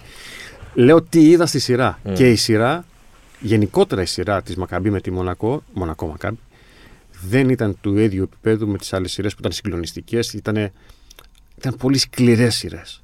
Η Μονακό δεν έχει τη σκληράδα που θα είχε. Το ίδιο θα έλεγα αν είχε περάσει η Φενέρμπαξε. Μμ. Πιστεύω ότι θα πέναγε ο Ιτούδη. Εκπληκτική σειρά. Έκανε Ναι. εκπληκτική σειρά και ο Ιτούδη. Πιστεύω ότι θα πέναγε ο Ιτούδης. Δηλαδή κι άλλος όλα. Καταπληκτικός Ναι, ναι, προπονητή. και δεν με- το συζητάμε. Και με ας πάμε σε απουσίες αυτό που και με- έλεγες ότι ε, νομίζω ότι άλλαξε κάπως το στυλ του Ποιος; ο Ιτούδης μέσα στα, στα playoffs για να κουμπώσει τις απουσίες, να παίξει με τον Μπαρτζόκα. Δεν ξέρω. Συνήθως ο Ιτούδης δεν, δεν αλλάζει τίποτα. Είναι από τους προπονητές της σχολής ο Μπράντοβιτς που δεν αλλάζει τίποτα. Τι, τι, τι, τι είδες να αλλάζει, αυτό λες; Ότι σαν να είχε στο μυαλό του ήταν outsider και ότι θέλει κάπως, όχι κλέφτο πόλεμο, θέλει κάτι διαφορετικά κόλπα για να κερδίσει την καλύτερη ομάδα, ρε παιδί μου, αντικειμενικά. Αυτό. Εντάξει, περιόρισε πάρα πολύ το Βεζέγκο και το Σλούκα. Ναι, αλλά σε αυτό, κάποια αυτό μάτς. έκανε. δηλαδή έκανε εντελώς φόκου στο Βεζέγκοφ, αλλά αυτό πιστεύω θα το έκανε κάθε προπονητής. Ο Ιτούδη γενικά είναι ένας προπονητής που είναι πολύ μακριά από τις αλλαγές. Οι παίκτες του και οι ομάδες του θέλουν να παίζουν ακριβώς αυτό που γίνεται στην προπόνηση, γιατί είναι παιδί του ο Μπράντοβιτς. Βεβαίως, η φετινή Φενέρμπαξ δεν είναι ομάδα του Ιτούδη. Ακόμη. Ναι. Ο Ιτούδης είναι λίγους μήνες εκεί. Η Φενέρμπαξε είχε αρκετές παθογένειες Μμ. από τη στιγμή που έφυγε ο, ο Μπράντοβιτς. Δεν είναι ομάδα ακόμη του Ιτούδη και βεβαίως, εντάξει, πρέπει να το πούμε αυτό. Είχε και πάρα πολλούς τραυματισμούς. Με επικεφαλής βεβαίως τον Ο Βίλμπερκιν που Wilbekin, βέβαια. του στήγησε πάρα, πάρα πολύ. Του στήριξε ή τον. ε, νομίζω ήταν. Δεν ξέρω. Δεν ξέρω κατά πόσο. Δηλαδή, Είναι. Αν έπαιζε τραυματίας ή αν έπαιζε από την αρχή, αυτό λες; ναι. Δεν ξέρω κατά πόσο θα τον βοηθούσε. Δηλαδή, έστω και στις δύο νίκες που πήρε, δεν... νομίζω ότι τον είχε βολέψει περισσότερο ο Ντόρσεϊ. Αν ήταν τραυματίας και τον έβαζε μέσα, ε, δεν θα τον βοηθούσε. Αν τον είχε από την αρχή και έπαιζε κανονικά, πιστεύω ότι θα τον βοηθούσε. Και θα ακολούθησε με τον Ντόρσεϊ. Σε- δεν ξέρω. Δεν ξέρω. Ε, Ο Ντόρσεϊ Ε, δεν θα ουσιαστικά, έπαιζε έντονα. ουσιαστικά 1,5 παιχνίδι έκανε. Μμ. Ε, το θέμα είναι αυτό που έγραφε και ο Χάρης Σταύρου. Αν ο Ντόρσεϊ έκανε στον Ολυμπιακό καλά και πήγε στη Φανέρμπαξε, αυτό είναι το μεγάλο θέμα. Ε, νομίζω δεν χρειάζεται να αλλάξει κάτι ο Ολυμπιακός. Δηλαδή, από τη στιγμή που Ναι. έχεις ξεκινήσει ένα πλάνο, γιατί έχεις βάλει το στόχος για τη φετινή χρονιά και πάει καλά, δεν υπάρχει λόγος να ταράξει. Ναι, Ούτε ισορροπίες στα Φεβρουάριο αποδητήρια, και ούτε. μένουν, 100%. Δηλαδή, όσο και. Αν- Θα τα πούμε όλα έτσι. Ε, ναι. Όλα. Όταν έχασε το διπλό, λέει από Κάναν Φόφωνα. στο τελευταίο παιχνίδι. Δηλαδή, διπλό. Και έχει ξεκινήσει και έχει βάλει ήδη ένα τρίποντα, αν θυμάμαι καλά. Ναι, δηλαδή είναι ξέρεις. και ζεστός. όλοι μας στο μυαλό μας, αλλά κυρίως αυτοί που βρισκόντουσαν στο σεφ, δεν γίνεται να μην σκέφτηκαν Ναι. ποιον έχουμε εμείς και ποιον έχει η Φενέρμπαξ σε αυτή τη θέση και δικό μας παιδί, τον Τόρση. Αλλά συμφωνώ 100% ότι στην παρούσα φάση, δηλαδή δύο μήνες πριν αρχίσουν τα playoff, δεν έπρεπε να αλλάξει τίποτα ο Ολυμπιακός. Και θεωρώ, εγώ με τις άποψεις ότι ούτε τώρα πρέπει να αλλάξει. Δηλαδή, αν ήμουν έτσι, αν ήμουν Ολυμπιακός, δηλαδή αν ήμουν ο Μπαλτζόκα, ούτε τον Γκάν θα άλλαζα. Όχι, όχι, ούτε εγώ. Ναι. Την, ε, την επόμενη του χρονιά. χρόνου, όχι, ναι. όχι, ναι, ναι, ναι. Να μου πεις, δεν θες ένα καλύτερο παίχτη στην ομάδα σου; Θα ήθελα προφανώς. Αλλά αυτό που είπατε για την διατάραξη των αποδετήριων είναι το Α και το Ω, παιδιά. Αυτές, έτσι χτίζονται οι ομάδες. Μα και φαίνεται ότι ο Ολυμπιακός Ε, είναι ομάδα. Ποιος το πήρε το πρώτο παιχνίδι; Το κάνω. Το κάναν. Εξ Πώ factor. έκανε την αρχή; Ποιος πήρε τα δύο παιχνίδια με τον Παναθηναϊκό; Ναι, Ναι, όντως. εννοείται. Πάλι ο εννοείται. Κάναν. Και προσέξτε, έκανε ένα συγκλονιστικό παιχνίδι ο Κάναν στο πρώτο παιχνίδι, που είναι ίσως και το πιο καθοριστικό για μένα, γιατί πολλοί λένε ότι είναι το δεύτερο και ας έχασε ο Ολυμπιακός. Εγώ πιστεύω ότι το πρώτο είναι το καθοριστικό παιχνίδι, για να ξεκινήσεις καλά. Μμ. Λίγες ημέρες μετά από την ανακοίνωση του Μπαρτζόκα Ναι. ότι είναι εκτός Basket League. Εγώ δέχομαι πάρα πολύ τους ε, αγαπημένους ρεπόρτερ και συναδέλφους ότι το έκανε λόγω τακτικής. Να μου επιτρέψετε να σας πω ότι δεν το έκανε λόγω τακτικής, το έκανε για άλλους λόγους, αλλά Δηλαδή; 8 στους 10 παίχτες θα πήγαιναν και θα κατέβαζαν μια μούρη μέχρι κάτω. 8 στους 10 παίχτες η ψυχολογία τους θα ήταν στο πάτωμα. Αλλά τα αποδητήρια του Ολυμπιακού, ο ίδιος ο προπονητής και ο ίδιος ο παίχτης, γιατί δεν λέμε μόνο ο οργανισμός Ολυμπιακός, είναι και οι Μμ. παίχτες. Ναι, ναι. Ο Αϊζάια Κάνο φάνηκε πάρα πολύ δυνατός. Πάρα πολύ σκληρός. Για να κοπεί από την Basket League και να πάει στο πρώτο παιχνίδι και να παίξει και να κάνει αυτό που έκανε και να προχωρήσει ο Ολυμπιακός. Δεν υπάρχει δηλαδή. Το, το ότι έμεινε εκτός Basket League ήταν ένα καμπανάκι για τον ίδιο τον παίχτη, για τον ίδιο τον οργανισμό, για τον ίδιο τον Ολυμπιακό από τον ε, Μπαρτζόκα που δεν κολλάει πουθενά. Μμ. Ο, ο Κάναν είναι το συμβόλαιο του Ντόρσεϊ. Ε, είναι δυνατόν να μένει εκτός Basket League όταν έρχεται η σειρά με τον Παναθηναϊκό Που έχει κάνει και καλά με, το- μάτς. με τον αιώνιο αντίπαλο. Δεν κολλάει. Μμ. για, Ε, να σου, εξ- για να σου απαντήσω στο δηλαδή. Ναι, ναι. Ε, Πιστεύεις ότι θα μπορούσε να, στα- σε ένα από τα δύο μάτς στο Final Four; Να έχει κομβικό ρόλο. Και στα Ναι. δύο εγώ πιστεύω. Ναι. Άνιωθο. Μμ, Ε, αυτό, ναι. Πιο πολύ πιστεύω με τη Μονακό. Μμ. Επιμένω, ε, δεν ξέρω, μου έχει κολλήσει αυτό, αυ- αυτή η σειρά. Είδα, όλα τα είδα. Τα παιχνίδια της, ε, της ε, Μακαμπή με το, με το Μονακό. Παιδιά δεν έχουν σκληράδα καθόλου. Ναι. Καθόλου. Και είναι μια Αμερικάνικη ομάδα με ένα Σέρβο προπονητή που έχουν πολύ, πολύ ωραία στοιχεία καλού και σύγχρονου ε, μπάσκετ αλλά δεν πιστεύω καθόλου στο πόσο σκληρό μπορεί να είναι ένα παιχνίδι όπως μπορεί να γίνει ένα παιχνίδι στο Final Four και ειδικότερα στον τελικό. Δεν ξέρω πώς θα αντέξει αυτή η ομάδα. Να μου πεις ρε φίλε, άμα αυτό που έλεγα προηγουμένως, ε, αν ο James ναι. κάνει τα δικά του τρελαθεί και θα... Ελπίζουμε όχι. ε, ναι. Ε, αν οι άλλοι Αμερικανοί που όντως είναι πάρα πολύ καλοί στο scoring κάνουν τα δικά τους, τι θα γίνει; Δεν ξέρω τι θα γίνει. Ε, λέω αυτό που είδα. Και η, η σκληράδα της μίας ομάδας με τη σκληράδα της άλλης ε, έχουν μια απόσταση. Η εμπειρία Ναι, και το της know-how. μία ομάδας με την άλλη έχουν ε, μια απόσταση και επειδή από εκεί ξεκινήσατε, η, η εικόνα και η ικανότητα του Μπαρτζόκα με τον Ομπράντοβιτς Mm. στην παρούσα φάση, γιατί και ο Ομπράντοβιτς είναι ένας πάρα πολύ καλός προπονητής, μπορεί να εξελιχθεί σε top προπονητή. Είναι top προπονητής αφού είναι στην Ευρωλίγκα. Δεν έχουν καμία σχέση. Οι προπονητές είναι πολύ επιδραστικοί στο μπάσκετ, το ξέρετε, και μπορούν να κρίνουν παιχνίδι και παιχνίδια σε έναν ε, ημιτελικό. Και πάντα το λέω, το, το περσινό παιχνίδι ο Ολυμπιακός είναι σαν να το έχει πάρει. Έχει χάσει ένα σουτ. Ναι. Και τι σουτ, έτσι. Ναι, ναι. Κοίτα, νομοτελειακά θα ερχόταν και αυτή τη στιγμή. Έχει Προφανώς. κερδίσει πόσα παιχνίδια Εννοείται. με αυτό το ζουτ. Εννοείται. Ε, καλά. Εννοείται. Μην πας μακριά, μια εβδομάδα πριν πήγαινε. Ναι. Εννοείται. εννοείται. Οπότε, Επίσης για το περσινό που λέγανε μερικές φορές. εγώ αυτό να ξέρεις, συγγνώμη που σε διακόπτω, αυτό ήταν άμυνα μέσα μου για να μην στεναχωρηθώ. Ότι λέω, κοίταξε να δεις. Σου έχει Έτσι είναι η δώσει ζωή. τόσα το άθλημα. Το, ναι. ε, το έχεις πάρει, το έχει κερδίσει η ομάδα σου 10 φορές με αυτό. σου- Ε, ας χά- χάσε, χάσε δύο. Οκ. Δεν τρέχει τίποτα. Παιχνίδι είναι, δεν παίζουν και, μόνοι και τους. επειδή ξεχνάμε πάρα πολύ εύκολα, θυμάστε τα τελευταία πέντε λεπτά πώς έπαιζαν ο Μίσιτς με τον Λάρκιν. Νόμιζες ότι ήταν πρώην παίχτες. Α, την ίδια στιγμή, επειδή ο Μίσιτς είναι Μμ. νούμερο ένα, θα πάρει το, το σουτ και τη σουτ, θα πάρει και την αλλαγή, γιατί τους οδήγησε να αλλάξουν ο walk-up με τον Βεζέγκοφ, δεν έγινε τυχαία, με την μισή τρίπλα που έκανε ο Μίσιτς. Τον έπαιξε τα πόδια το Βεζέγκοφ και το έβαλε. Έτσι είναι η ζωή. Εντάξει, Ωραία. προχωράμε φέτος. Φέτος. Άστα, αυτό είναι. Έ- Έγιναν. Ευχαριστούμε πολύ. Ελπίζω Και την, εμείς. την επόμενη εβδομάδα να. Να, Να είμαστε- έχουμε ράψει το τέταρτο. Ναι, ναι, ναι, ναι, ναι. Ε, κοίταξε, θα σου πω κάτι. Το πιο σημαντικό στους αγώνες, μάλλον στις πορείες των ομάδων, είναι την, παίζ- την μπάσκετ παίζεις. Όπως που είναι και πρόσφατα τώρα και τι ποδόσφαιρο παίζει η ΑΕΚ. Μμ. Όταν το απολαμβάνουν οι οπαδοί της ομάδας, είτε το πάρεις είτε το χάσεις, ο στόχος σε μια ομάδα μπάσκετ είναι να πάει στο Final Four. Από τη στιγμή που πήγε είναι επιτυχημένη. Ναι. Να μου πεις, ε, θα το θυμάται κανείς; Όχι. Αλλά οι ομάδες δεν δουλεύουν έτσι. Οι ομάδες δουλεύουν με στόχους. Ισχύει Η- αυτό. εννοείται. η- ο στόχος είναι να πάει στο Final Four. Αφού είναι έτσι το σύστημα διεξαγωγής, μπορεί να χάσεις ένα παιχνίδι Μμ. και να βγεις εκτός. Άμα ήταν μια σειρά ε, playoff, OK, εκεί θα κέρδιζε πιθανώς ο καλύτερος. Από τη στιγμή όμως που υπάρχει ένας ημιτελικός και για τις τέσσερις ομάδες, μπορεί να μην κερδίσει ο καλύτερος, μπορεί να κερδίσει ο πιο ικανός, αλλά και ο πιο τυχερός. Ε, καλά, και ας μην ε, λέμε ψέματα. Ο Ολυμπιακός του 12, ας πούμε, σε μια Μπράβο. σειρά δεν θα το παίρνει ποτέ. Μπράβο, ναι. ναι ισχύει. Εντάξει. Πολλές ομάδες. Ναι, ναι, ναι, ναι. Ωραία. Ευχαριστούμε πάρα πολύ. Ευχαριστούμε Παντελή. Κι εγώ. μας. Καλό Final Four να έχουμε.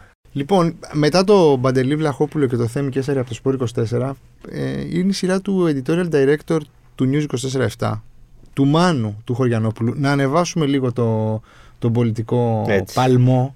Ε, να σοβαρέψουμε κιόλας Ε, εντάξει, και να... όχι απαραίτητα. Μάνο, καλώς ήρθες. Καλώς σας βρήκα. Να, Θέλ- σοβαρέ- να είμαστε σοβαροί, ε. Θέλουμε να μας Όχι, πει εντάξει. Ποιος θα πάρει. Ξέρεις, Ποιος θα βγει. Ποιος θα, ποιος θα βγει τελικά; Όχι, εγώ θέλω να ξεκινήσω με μια ερώτηση σχετικά με το προεκλογικό κλίμα. Και αν ε, ποιον συμφέρει να είναι τόσο ήπια τα πράγματα. Είναι, δεν είναι η ιδέα μου ότι είναι λίγο ήπια τα πράγματα. Κοίτα, ε, ήπια. Ε, η αλήθεια είναι ότι ε, όσοι είναι από μια ηλικία και πάνω, εμείς, Ναι. ε, έχουμε ζήσει πολύ άγρια πράγματα. Όχι τόσο άγρια όσο στο παρελθόν βέβαια. Δηλαδή, ακ- ακόμα είχαμε πολύ μεγάλη οξύτητα την εποχή των μνημονίων. Μμ. Αλλά ήταν ε, οι λόγοι ουσιαστικοί και υπερξιακοί, αν σκεφτείτε λίγο. Τώρα το βλέπουμε από απόσταση και συζητάμε του τι ζήσαμε τότε. Την πίεση, τη γενικότερη, πόσο οι άνθρωποι είχαν, σταμάτησαν μάλλον από εκείνη την εποχή να μπορούν να συζητούν. Μμ. Πώς μπήκαν τα social και πλέον σε πέντε σχόλια μετά είναι- βλέπεις δύο εχθρούς κατευθείαν Ναι, που ναι. βρίζονται. Πόλωση, τοξικότητα. Επομένως, ε, αυτή η προεκλογική εκστρατεία ναι, χαρακτηρίζεται από πολλούς ε, βουβοί.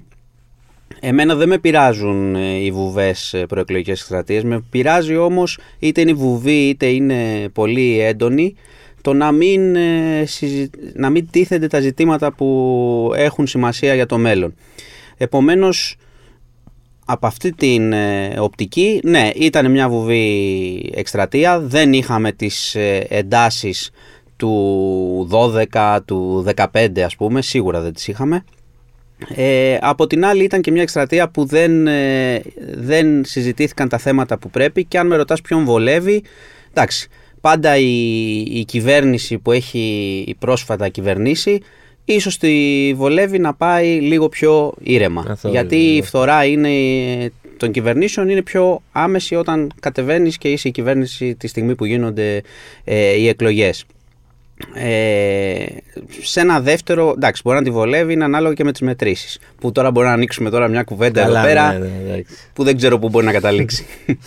και δεν ξέρω και πόσο ουσία έχει λίγες μέρες πριν τις εκλογές. Δηλαδή την Κυριακή θα δούμε αν ε, οι δημοσκοπήσεις Οι δημοσκοπήσεις ε, μέχρι επιβεβαιωθούν. Παρασκευή μπορούν να δημοσιοποιηθούν. Ε, ναι, μια μέρα πριν, με, ε, τις εκλογές, τη μια μέρα πριν τις εκλογές δεν απαγορεύεται. Μμ. Οπότε συνεχίζονται τώρα, δημοσιεύονται και αυτές τις Ναι, ναι. ε, μέρες.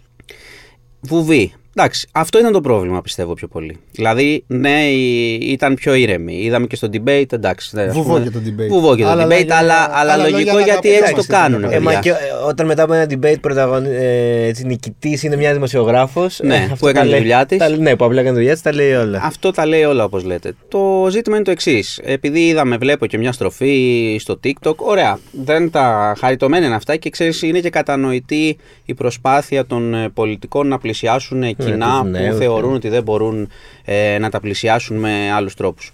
Εντάξει, Αλλά κοίταξε, θα- είναι, είναι μια δεξαμενή που θα, ε, Που τη ψηφοφόρα θέλουν. που θα τη ψηφίσει συζητήσουμε. πρώτη φορά. Βέβαια, ναι. Ε, αν θα ψηφίσει Ναι. και πόσο τη διευκολύνουν να ψηφίσει. Γενικότερα, όχι μόνο η Ειδικά σημερινή σε κυβέρνηση. δεύτερα Ξέρετε, αυτό γύρα. συμβαίνει Διαχρονικά. Πολ- Διαχρονικά, βεβαίως. Ε, το ζήτημα είναι αυτό όμως. Δηλαδή, τι μας έχει μείνει από αυτή την προεκλογική εκστρατεία; Μπορεί να θυμηθείτε έτσι στην τύχη να πούμε κάποιο TikTok, ας πούμε, που έκανε ο Πρωθυπουργός. Ε, οι συνεντεύξεις είναι των δύο πολιτικών αρχηγών στα, στην Εφέλη Μέγ και στην. ε, Βε- βέβαια. Ζωέ Πρέ. Οι Πρέ. YouTubers που μίλησαν, βεβαίως, εννοείται. Ε, ή ίσως θα μπορούσες να το πεις και ανάποδα η απουσία κάποιων συνεντεύξεων Μμ. με σκληρές ερωτήσεις. Και αυτό μπορείς να το, να το σκεφτείς. Ε, τα είδαμε αυτά, αλλά δεν είδαμε ας πούμε ε, αντιπαράθεση επί του προγράμματος για συγκεκριμένα πράγματα. Αυτό θα σου λέω. Δεν έχουμε ακούσει το πρόγραμμα. Έχουμε Δεν- ακούσει, το έχουν πει, αλλά τι γίνεται. Λένε τα προγράμματα, όλα τα κόμματα, τα λένε τα προγράμματα. Αλλά μετά η αντιπαράθεση πηγαίνει κάπου αλλού. Mm. Αφήνεις το πρόγραμμα και πιάνεσαι από ένα κάτι που είπε ένας βουλευτής. Αφήνεις το πρόγραμμα και λες ότι θα γυρίσω να συζητάω ας πούμε για τη Δήμητρα και το 15 και όχι το 23. Αφήνω το πρόγραμμα και θα συζητήσω για τον Ανδρέα Παπανδρέου. Που, οκ, ξέρουμε τι είναι ο Ανδρέας Παπανδρέου ε, και ο Κωνσταντίνος Καραμαλής αν θέλετε.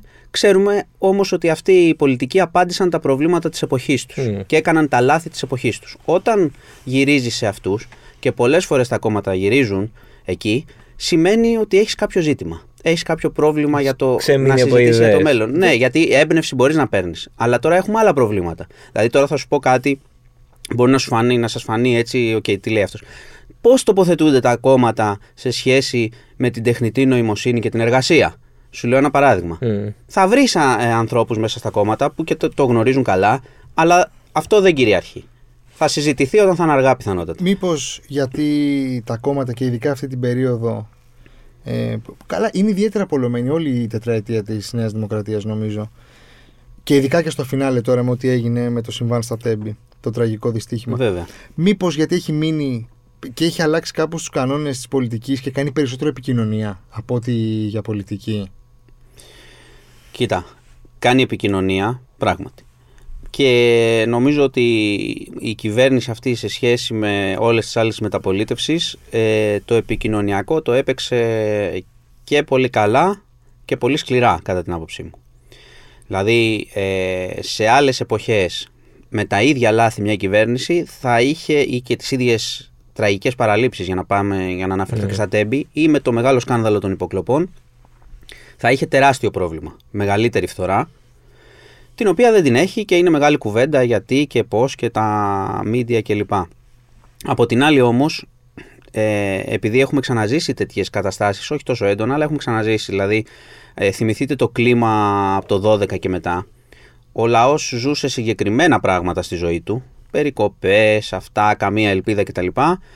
Ε, όλοι παρουσίαζαν πολλά, η πλειοψηφία των ε, μέσων έλεγαν δεν υπάρχει εναλλακτική, αυτό είναι. Θα σου βάλουμε και ένφια, θα σου κόψουμε και το μισθό, θα σου κόψουμε και τις συντάξεις, αυτό είναι, αλλιώς χρεοκοπεί η χώρα, ενώ χρεοκοπούσε ο κόσμος. Ε, δεν έπιασε όμως τότε. Τι θέλω να πω, ότι ναι εντάξει υπάρχει υπεροπλία, αλλά απ' την άλλη έχουν ευθύνη και οι πολιτικές δυνάμεις που είναι αντίθετα από την κυβέρνηση να θέσουν με έναν τρόπο που θα βρουν ε, τα ζητήματα. Να πείσουν το λαό ότι αυτή η επιλογή είναι ε, η επιλογή που θα σου δώσει κάτι καλύτερο στη ζωή σου. Για να, επειδή αναφέρθηκα και στον Ανδρέα Παπανδρέου, ε, ας το, θα το αναφέρουμε, δεν πειράζει. Το 81 οι, παίζαν ε, οι, οι αντίπαλοι του ότι έρχεται ξέρω εγώ, ο Αμερικάνος, ότι θα χάσουμε τα σπίτια μας άμα βγει κτλ.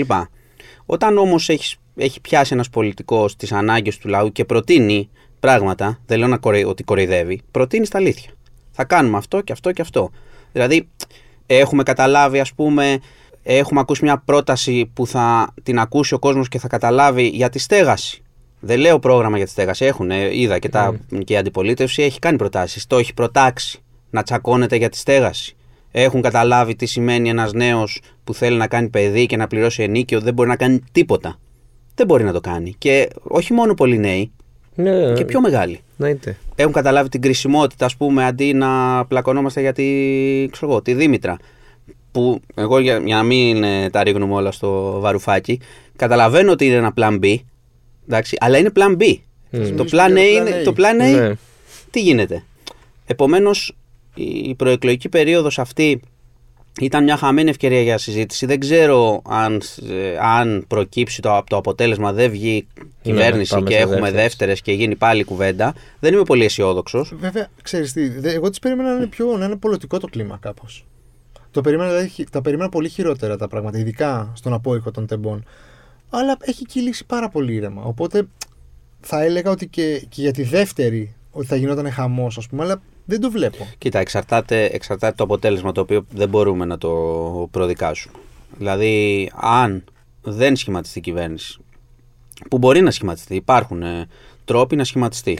Εσύ- Είτε προοδευτική που λέει η αξιωματική αντιπολίτευση, η Νέα Δημοκρατία φαίνεται να έχει αποκλείσει πλέον. Αυτό να θα πηγαίνει πει, μόνο αυτό για την πήγα να πω. αυτοδυναμία. Όταν βγαίνει ο Πρωθυπουργός και λέει ότι δεν συνεργάζομαι ούτε με τον Α ούτε με τον Β, πώς θα. Τα ακούω, ακούω όλες τις... ε, Είναι, είναι θεμητό να λένε ότι- στην πραγματικότητα οτιδήποτε, αφού, αν πάμε στην πλευρά τους, έτσι. Ναι. Ε, νομίζω ότι Εντάξει, να το συσπηρώσει απόγευμα, θέλει. βεβαίως, το απόγευμα της Κυριακής όμως θα έχεις ένα κολοσιαίο γεγονός, γιατί είναι, έτσι, είναι μια μεγάλη στιγμή για τη δημοκρατία, αυτό δεν πρέπει να το ξεχνάμε. Στην Ελλάδα, μάλιστα, νομίζω ότι είναι από τα λίγα πράγματα που κάνουμε καλά. Κάνουμε εκλογές. καλά. Στη μεταπολίτευση κάνουμε πολύ καλά εκλογές. Εντάξει, απλά. Ε, είναι μια μεγάλη στιγμή που εκεί, όταν δούμε τους συσχετισμούς, θα δούμε τι ισχύει από όλα αυτά. Ναι. Δηλαδή, θα σου πω τώρα ένα παράδειγμα που, οκ, μπορεί να μην προκύπτει από τις μετρήσεις. Ο κύριος Μητσοτάκης θα πάρει την πρώτη εντολή. Και έχει πει ότι δεν συνεργάζομαι με κανέναν και θα πάω για την αυτοδυναμία. Εξαρτάται. Εξαρτάται τι θα έχει πάρει. Μμ. Γιατί αν έχει πάρει, αν τα άλλα κόμματα, η αντιπολίτευση, έχουν πάρει ποσοστά που τους επιτρέπει, αν εκείνος παραδώσει την εντολή, να, Να κάνουν κάνουν. κυβέρνηση μετά, δεν θα το ρισκάρει. Το έχει πει κιόλας. Εγώ δεν τους πιστεύω, λέει, Ναι, ναι, ότι ναι. δεν θα κάνουν αν βγαίνουν τα νούμερα, παρά το ότι τσακώνονται όλοι με όλους. Οπότε ο λαός ουσιαστικά θα δείξει εκείνο το βράδυ Ε, τι ισχύει και τι δεν ισχύει. Ωραία πάσα. Ε, Είπες ότι κάνουμε καλά εκλογές. Ο λαός θα δείξει. Η Τουρκία πήγε και ψήφισε το 93% σε μια χώρα 90 κάτι εκατομμυρίων. Ναι, η αλήθεια είναι ότι έχω ένα ζήτημα με αυτό. Ε, Τι, δεν το όπως, πιστεύεις; όπως και εδώ, ναι. Καλά. ναι, δεν το πιστεύω. Εντάξει, δεν- Γιατί δεν είμαι. ακρι- Επειδή δεν θα το έλεγα ποτέ έτσι για μια γείτονα χώρα, αλλά επειδή ήδη από χθες υπάρχουν και μεγάλες φοβερές καταγγελίες, λένε Εμείς Καλά, βγήκαμε ναι, πρώτοι, ναι, εσείς ναι, βγήκατε ναι. πρώτοι. Ε, εντάξει, το ποσοστό φαίνεται λίγο. Δηλαδή, αν, αν κάνουμε και καμιά πρόσθεση, κάνα ψήφο. Όπως και εδώ, ας πούμε, όχι προ προς Θεού, όχι νοθείες εδώ κλπ. Αλλά ε, ότι δεν υπάρχει εκαθάριση καταλόγων, δεν είμαστε τόσο σίγουροι. δεν μπορεί ναι. να είμαστε τόσο σίγουροι για το ποσοστό της αποχής, αν είναι τόσο μεγάλο; Γιατί Ή αν ναι, μέσα μπορεί να έχουν- έχει μέσα άνθρωπου ανθρώπους που, ανθρώπους έχουν που φύγει, έχουν φύγει από ναι, τη ναι, ζωή ναι. κλπ. Αυτό το λέγανε για τι προηγούμενε. Ναι.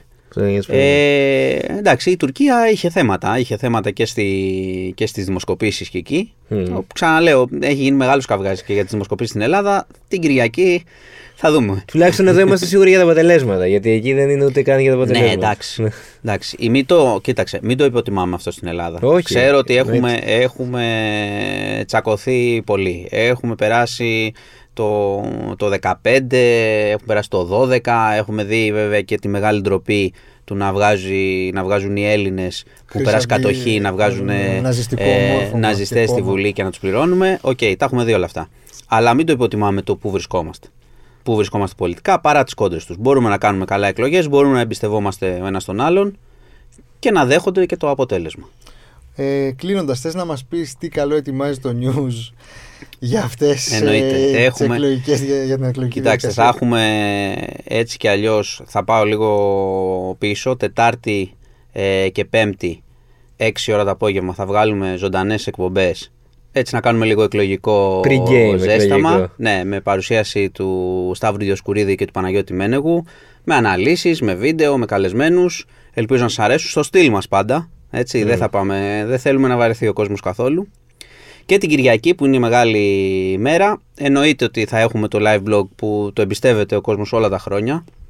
Και ε, για πολλές τώρα έχω, νομίζω στο news έχουμε κάνει πλέον πως τουλάχιστον 8 εκλογικές αναμετρήσεις από το 2007. Οπότε θα έχουμε όλη μέρα live blog, συνεχή ενημέρωση και το βράδυ στις 6 θα έχουμε μεγάλη προεκλογική εκπομπή, θα έχουμε καλεσμένους, θα έχουμε πέρα από το Διοσκουρίδη και το Μένεγο που θα παρουσιάζουν ε, συνεχή ανάλυση κάθε ώρα ε, με τον ε, Γεράσιμο Μοσχονά, τον Πέτρο Ιωαννίδη και τον Ηλία Τσαουσάκη και γιατί το λέω, γιατί ο κόσμος λογικό είναι έχει μεγάλο μπέρδεμα με την ε, απλή αναλογική, τι θα γίνει εκείνο Ναι, το τι βράδυ σημαίνει, ναι. και μην νομίζεις και εμείς τους αναλυτές ε, ακούμε. Αυτούς χρειαζόμαστε. Οπότε κάθε ώρα στο News 24-7, είτε μέσω του live blog είτε μέσω της σελίδας, θα μπορείτε να βλέπετε την εκπομπή. Και σας λέω, δοκιμάστε μας να το δείτε για να καταλάβετε, ελπίζω και θα είμαστε και ψύχρεμα και ήρεμα, να καταλάβουμε όλοι τι θα έχει συμβεί και πώς θα πάνε οι, οι υπόλοιπες μέρες. Ωραία, σε ευχαριστούμε πάρα πολύ. Να Μάνο. κινήσει ευχαριστώ. ήρεμα, εύχομαι. Καλή δύναμη. Να είστε καλά. Πολύ ωραία μας τα είπε ο Μάνος Χωριανόπουλος για τις ελληνικές εκλογές. Αλλά εκλογές είχαμε και στην Τουρκία χτες. Οπότε Και είχαμε άνθρωπο εκεί. το δικό μας παιδί, ο δικός μας άνθρωπος, ο Κώστας ο Κουκουμάκας, βρίσκεται στην άλλη άκρη της τηλεφωνικής γραμμής για να μας δώσει λίγο κλίμα και να μας πει τι συνέβη σε μια χώρα που πανηγυρίζουν όλοι. Κώστα! Καλημέρα, καλημέρα, τι γίνεται; Γκου- Πώς είμαστε; γκουνα- Γκουναϊντίν, Κώστας! Γκουναϊντίν! Δεν το έχω καλά ακόμα, χρειάζομαι λίγες μέρες. Ε, θα μείνεις, φαντάζομαι, μέχρι το δεύτερο γύρο τώρα. Ιδανικά ναι, ναι, μένω άνετα. Για το Έχεις Και κλίμα. μέχρι τον τρίτο. Έχεις πάει και Ναι. έχεις φάει εκεί παγωτό που γυρνάνε τα χωνάκια και δεν το πιάνεις; Πήγα, πήγα, δεν έφαγα, τους είδα όμως, είναι πολλοί. Ναι. Ε, Και όχι, δεν έφαγα, μου φαίνεται πολύ κοροϊδία. ρε. Κάπως έτσι ήταν και ο Κιλτζάρογλου με την Προεδρία. Τι γι- να σου πω, είναι όλοι κερδισμένοι. Είναι μια μέρα χαράς για την Τουρκία. Όπου και να κοιτάξεις. Ε, είναι λίγο ζαπ ε, τέτοιο. Είναι όλοι χαρούμενοι, όλοι Κέρδισαν και νικητές. δύο. Δεν, δεν νομίζω ότι είναι ακριβώς έτσι. Ε, φαίνεται να είναι έτσι, αλλά στην ουσία πιστεύω ότι στο στρατόπεδο του Κιλτζάρογλου υπάρχει μια, έτσι, μια μετρημένη αισιοδοξία, μια αμηχανία ίσως. Ναι. Γιατί βλέπουν ότι επί της ουσίας στα προβάδισμα φαίνεται να έχει ο Ερντογάν στο δεύτερο γύρο. Ναι, κόντρα στα περισσότερα προγνωστικά. Ναι, ακριβώς. Ε, ενώ τους έδειχναν ανάποδα στην κατάταξη, ο Ερντογάν για λίγο δεν πέρασε το όριο του 50%. Ο, είναι στο 49 και κάτι. Ναι. Ο Κιλιτζάρογλου στο 45 και φυσικά υπάρχει το, το μεγάλο ερωτηματικό που είναι ο, ο τρίτος υποψήφιος, ο οποίος είναι ένας ακραίος εθνικιστής που συγκεντρώνει περίπου στο 5%. Δεν έχει πει ακόμα με ποιον θα ταχθεί μέχρι την ώρα που δεν, γράφουμε. ό- όχι δεν, δεν το έχει ανακοινώσει προφανώς, αλλά πιστεύετε ότι ένα μεγάλο μέρος των ε, δικών του ψήφων θα πάει στον Ερντογάν. Μμ. Να σε ρωτήσω, ε, διαβάζαμε εμείς όσοι ήμασταν στην Ελλάδα ότι υπήρχε ακραία απόλωση αυτές τις μέρες στην Τουρκία. Εσύ το ένιωσες αυτό; Αυτό φαίνεται ε, με δύο τρόπους. Ναι, φαίνεται. Ο ένας είναι ο, ο- η πόλωση και ο παλμός που υπήρχε στις συγκεντρώσεις των δύο υποψηφίων και ταυτόχρονα στην ε, μη ε, διάθεση και στην άρνηση όλων των υπολείπων απλών πολιτών να μιλούν για τις εκλογές. Ήταν πολύ δύσκολο να πάρουμε κουβέντες από απλούς ανθρώπους που δεν ήταν κομματικά στελέχη, δεν ήταν υποστηρικτές φανατικοί, δεν πήγαιναν στις συγκεντρώσεις. Οι απλοί άνθρωποι στο ξενοδοχείο, στην αγορά, στα καφέ, έκαναν σαν να μην υπήρχαν οι εκλογές. Ε, πα- Αν και, αν Αν- και επί της ουσίας πήγαν και ψήφισαν Α, όλοι. αυτό, Έτσι, όλοι δεν ψήφισαν, πήγαν. δηλαδή. Ε, 93% λέει. Το... Ε, ε, α- Απίστευτο Απίστευτο, ποσοστό. απίστευτο Ναι. νούμερο. Μμμ, Ναι.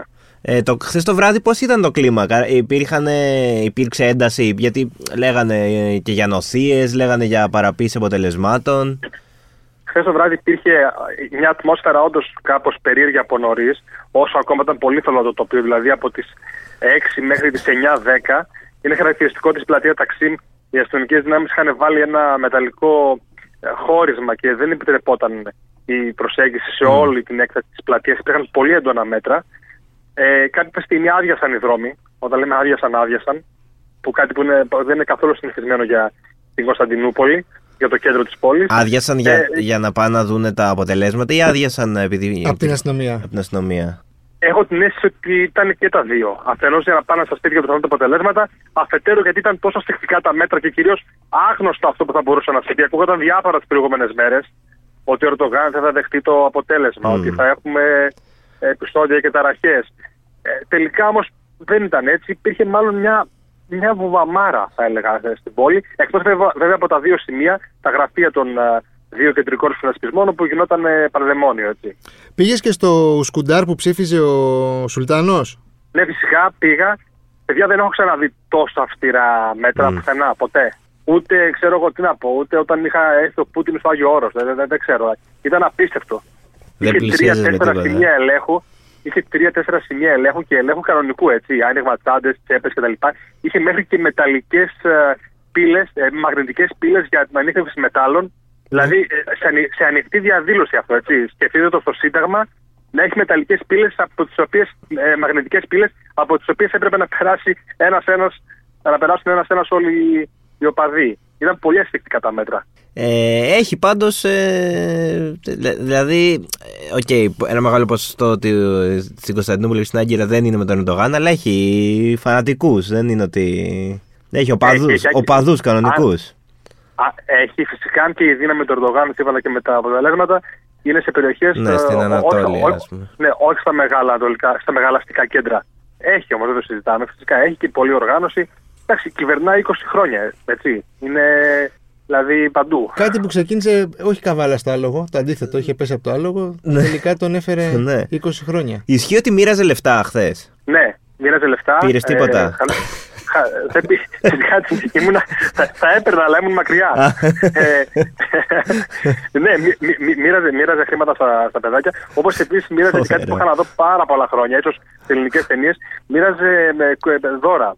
Κούκλες στα κορίτσια και αυτοκινητάκια στα αγόρια. Ανθρώπινος. Μέσα σε πλαστικές θήκε. Ο άλλος Ερντογάν. Ο άλλος. ναι, ναι. Μου έκανε Αυτός πάρα που πολύ δεν δείξαν οι εντύπωση αυτό. κάμερες. Ναι, ναι, κάπως έτσι. Ε, Πώς ήταν η εμπειρία; Της Τουρκίας αυτή την περίοδο, Αδέρφια είμαστε, Η έτσι. εμπειρία- Δεν, δεν έχουν τίποτα απέναντί μας. Τι, τι βλέπεις; Όχι, δεν έχουν. Και οι Ωραία. δύο είναι πολύ φιλικοί και τουλάχιστον αυτό λένε, έτσι. Ναι. Αυτό άλλαξε δραματικά μετά τους σεισμούς, όπως γνωρίζετε, και την βοήθεια που έστειλε η Ελλάδα. Ε, Έχουν διάφορες εκτιμήσεις για την επόμενη μέρα. Λένε ότι ακόμα και αν κερδίσει τελικά ο Ερντογάν, όπως φαίνεται, θα επιδιώξει, επειδή θα είναι η τελευταία του θητεία, να την κλείσει έτσι με μια καλή προσέγγιση προς την Ελλάδα. Ε, κανένα δερμάτινο αγόρασες; Δερμα, δερμάτινο, θα, θα, θα πάω τώρα. Θα πάω τώρα να αγοράσω. Ωραία, Κώστας, σε Θα ευχαριστούμε πάρα πολύ. Ε, εγώ, να, παιδιά. να προσέχεις. Και κλείνοντας, θες να μας κάνεις μια πρόβλεψη για το αποτέλεσμα των δεύτερων, των δεύτερων εκλογών, παρόλο που εντάξει. Κοιτάξτε, η λογική, η, Υποψιαζόμαστε. η λογική, η λογική και, τα, και οι αριθμοί λένε ότι θα κερδίσει ο Ερντογάν. Τώρα, βέβαια, οι δύο εβδομάδες είναι, όπως καταλαβαίνετε, πολύ πυκνός χρόνος Μμμ. μέχρι Ναι. τις δεύτερες εκλογές. Οπότε θα μένει να αποδειχθεί αυτό. Ωραία, Κώστας, σε ευχαριστούμε, Ευχαριστούμε πάρα, πάρα πολύ. πολύ. Καλή επιστροφή. Καλή συνέχεια, παιδιά. Γεια. Μαραθώνιο podcast σήμερα, ε. Ε, μαραθώνιος ενημέρωσης. Νομίζω πρέπει να χαλαρώσουμε λίγο. Ναι. Να φάμε για κάτι. Ω, Γιατί εντάξει, πολύ σοβαρή και αναγκαία όλη αυτή η ανάλυση των σπουδαίων πραγμάτων που έγιναν και έρχονται. Θες να πούμε στον κόσμο τι κάναμε; Αλλά ναι, πριν ε, γίνουν όλα αυτά, επισκεφθήκαμε το Athens ε, Street Food Festival στο παλιό Μαξουτάσιο του ΟΣΥ. Πήγαμε εκεί οι ίδιοι Να, να τα δούμε με τα να τα μάτια μας. δούμε. Ε, Εμείς σας πριν ε, ακούσετε τι ωραία κάναμε εκεί, θα σας χαιρετήσουμε. Ναι, ε, ακολουθεί μια συνέντευξη με τον ε, Σταύρο Στριλιγκά, εκ των διοργανωτών του Athens Street Food Festival. Ε, αυτοί ήμασταν για αυτή την εβδομάδα. Δεν θα έχει άλλο podcast. Δεν θα έχει άλλο podcast. Θα έχει πάρα πολύ δράση, δεν θα βαρεθείτε. Και εμείς θα είμαστε λογικά την επόμενη. Με νέα θα κάνουμε κυβέρνηση. ένα, ε. Θα Ναι, κάνουμε ναι, νέα ναι. κυβέρνηση. Έχουμε Ε, έχουμε και μια έκπληξη για την επόμενη εβδομάδα. ναι. Αλλά έχουμε τώρα νέα κυβέρνηση, νέο πρωταθλητή Ευρώπης. Ε, εντάξει, τώρα. Ναι, δεν γίνεται. Δεν γίνεται. σου πάει η ψυχή να μην. Ε, ναι, ναι, ναι. ναι. Ε, να περάσετε καλά, να ψηφίσετε, να προσέχετε. Και εδώ θα είμαστε πάλι να τα ξαναπούμε. Γεια σας. Ε, Όπως ήταν ε, και το σλόγγαν ενός περιοδικού πριν ε, από καμιά 20 χρόνια, πρώτα ζούμε. Και μετά γράφουμε θα λέγαμε. Ωραία, έχουμε έρθει στο Street Food Festival, στο παλιό αμαξοστάσιο, για να φάμε burgers. Να φάει ό,τι θέλει ο καθένας. Έχει burgers, έχει πίτσα, έχει τυραμισού, έχει γλυκά, έχει τα πάντα έχει. Ε, έχει να πιεις μπύρες, ε, επιλογές υπάρχουν. Μπήρες αναψυκτικά ποτά. Ε, Σάμα Λικόκ. Όχι, εντάξει, Σάμα Λικόκ δεν έχει. Δεν, έχει. Θες δεν να- είδαμε τουλάχιστον. Δεν είδαμε τουλάχιστον. Απλά έχουμε έρθει για να, για να δούμε λίγο τη φάση. Η φάση είναι φοβερή, θα έλεγα. Ο κόσμος αρχίζει και έρχεται. Ε, happenings, δρόμενα, παιχνίδια, πολύ φαγητό. Μικρά παιδιά, οικογένειες. Ε, να πούμε ότι αυτό, επειδή οι επιλογές είναι πάρα πολλές και ίσως να μην προλαβαίνετε από την, ε, σε μία μέρα να τα δείτε όλα. Ε, τρέχει κάθε Παρασκευό Σαββατοκύριακο του Μαΐου οπότε μπορείτε να προγραμματίσετε το χρόνο σας και να το δοκιμάσετε όλα Ε, ναι, μια επί- επίσκεψη στο κέντρο της Αθήνας είναι. Ε, ωραίο φαγητό. Αλλά, να σου πω και κάτι άλλο. Ε, έκπληξη. Είναι φοβερό ότι έχουμε απέναντί μας το Σταύρο Στριλιγκά, έναν εκ των διοργανωτών του Street Food ε, Festival, το οποίο θα μπορούσαμε, θα ήθελα να πω ότι τρέχει ανελιπώς, αλλά δεν τρέχει ανελιπώς γιατί υπήρξε μια πανδημία. Τρέχει από το 2016. Σταύρο, καλησπέρα. Είναι μεγάλη μας χαρά που, που μιλάμε από κοντά. Τιμή μας που έχουμε το Θοδωρή Κανελόπουλο και τον κύριο Αμπαζή εδώ να μας πούνε πολλά. Ε, όχι, εσύ θέλω Να να, μας πεις, μάθουμε. να μας πεις περισσότερα. Εμείς έχουμε έρθει να μάθουμε, ε, εσείς θα μας πείτε τώρα δεν- Ευχαριστούμε που ήρθατε, ευχαριστούμε του One Man. Ε, το Athens Street Food Festival είναι πλέον στην 7η χρονιά του, βγάλε την πανδημία. Ξεκινήσαμε το 2016. Ε, όταν ξεκινήσαμε, ε, η δουλειά όλη ήταν να πείσουμε τα εστιατόρια για το τι είναι αυτό που θέλουμε να κάνουμε και τον κόσμο να έρθει σε αυτό που θέλουμε να κάνουμε, γιατί δεν υπήρχε καθόλου.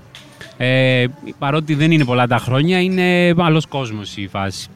Ε, αφού λοιπόν καταφέραμε και πείσαμε τα, ε, τα μαγαζιά και ήρθανε, ε, ο κόσμος μυστηριωδώς ήρθε πάρα πολύ γρήγορα. Η πρώτη χρονιά ήταν αυτό που λέμε εκπληκτική επιτυχία. Στην αρχή ήμασταν δύο τριήμερα, μετά την επόμενη χρονιά γίναμε τρία τριήμερα. Πηγαίναμε τρένο μέχρι την πανδημία. Ε, φτάσαμε ένα σημείο να έχουμε 15.000 επισκέπτες τη μέρα. Οπότε το Athens City Festival είναι με διαφορά το μεγαλύτερο φεστιβάλ φαγητού της χώρας. Ε, και μετά την πανδημία ξεκινήσαμε πέρυσι και φέτος ε, αισίως προχωράμε.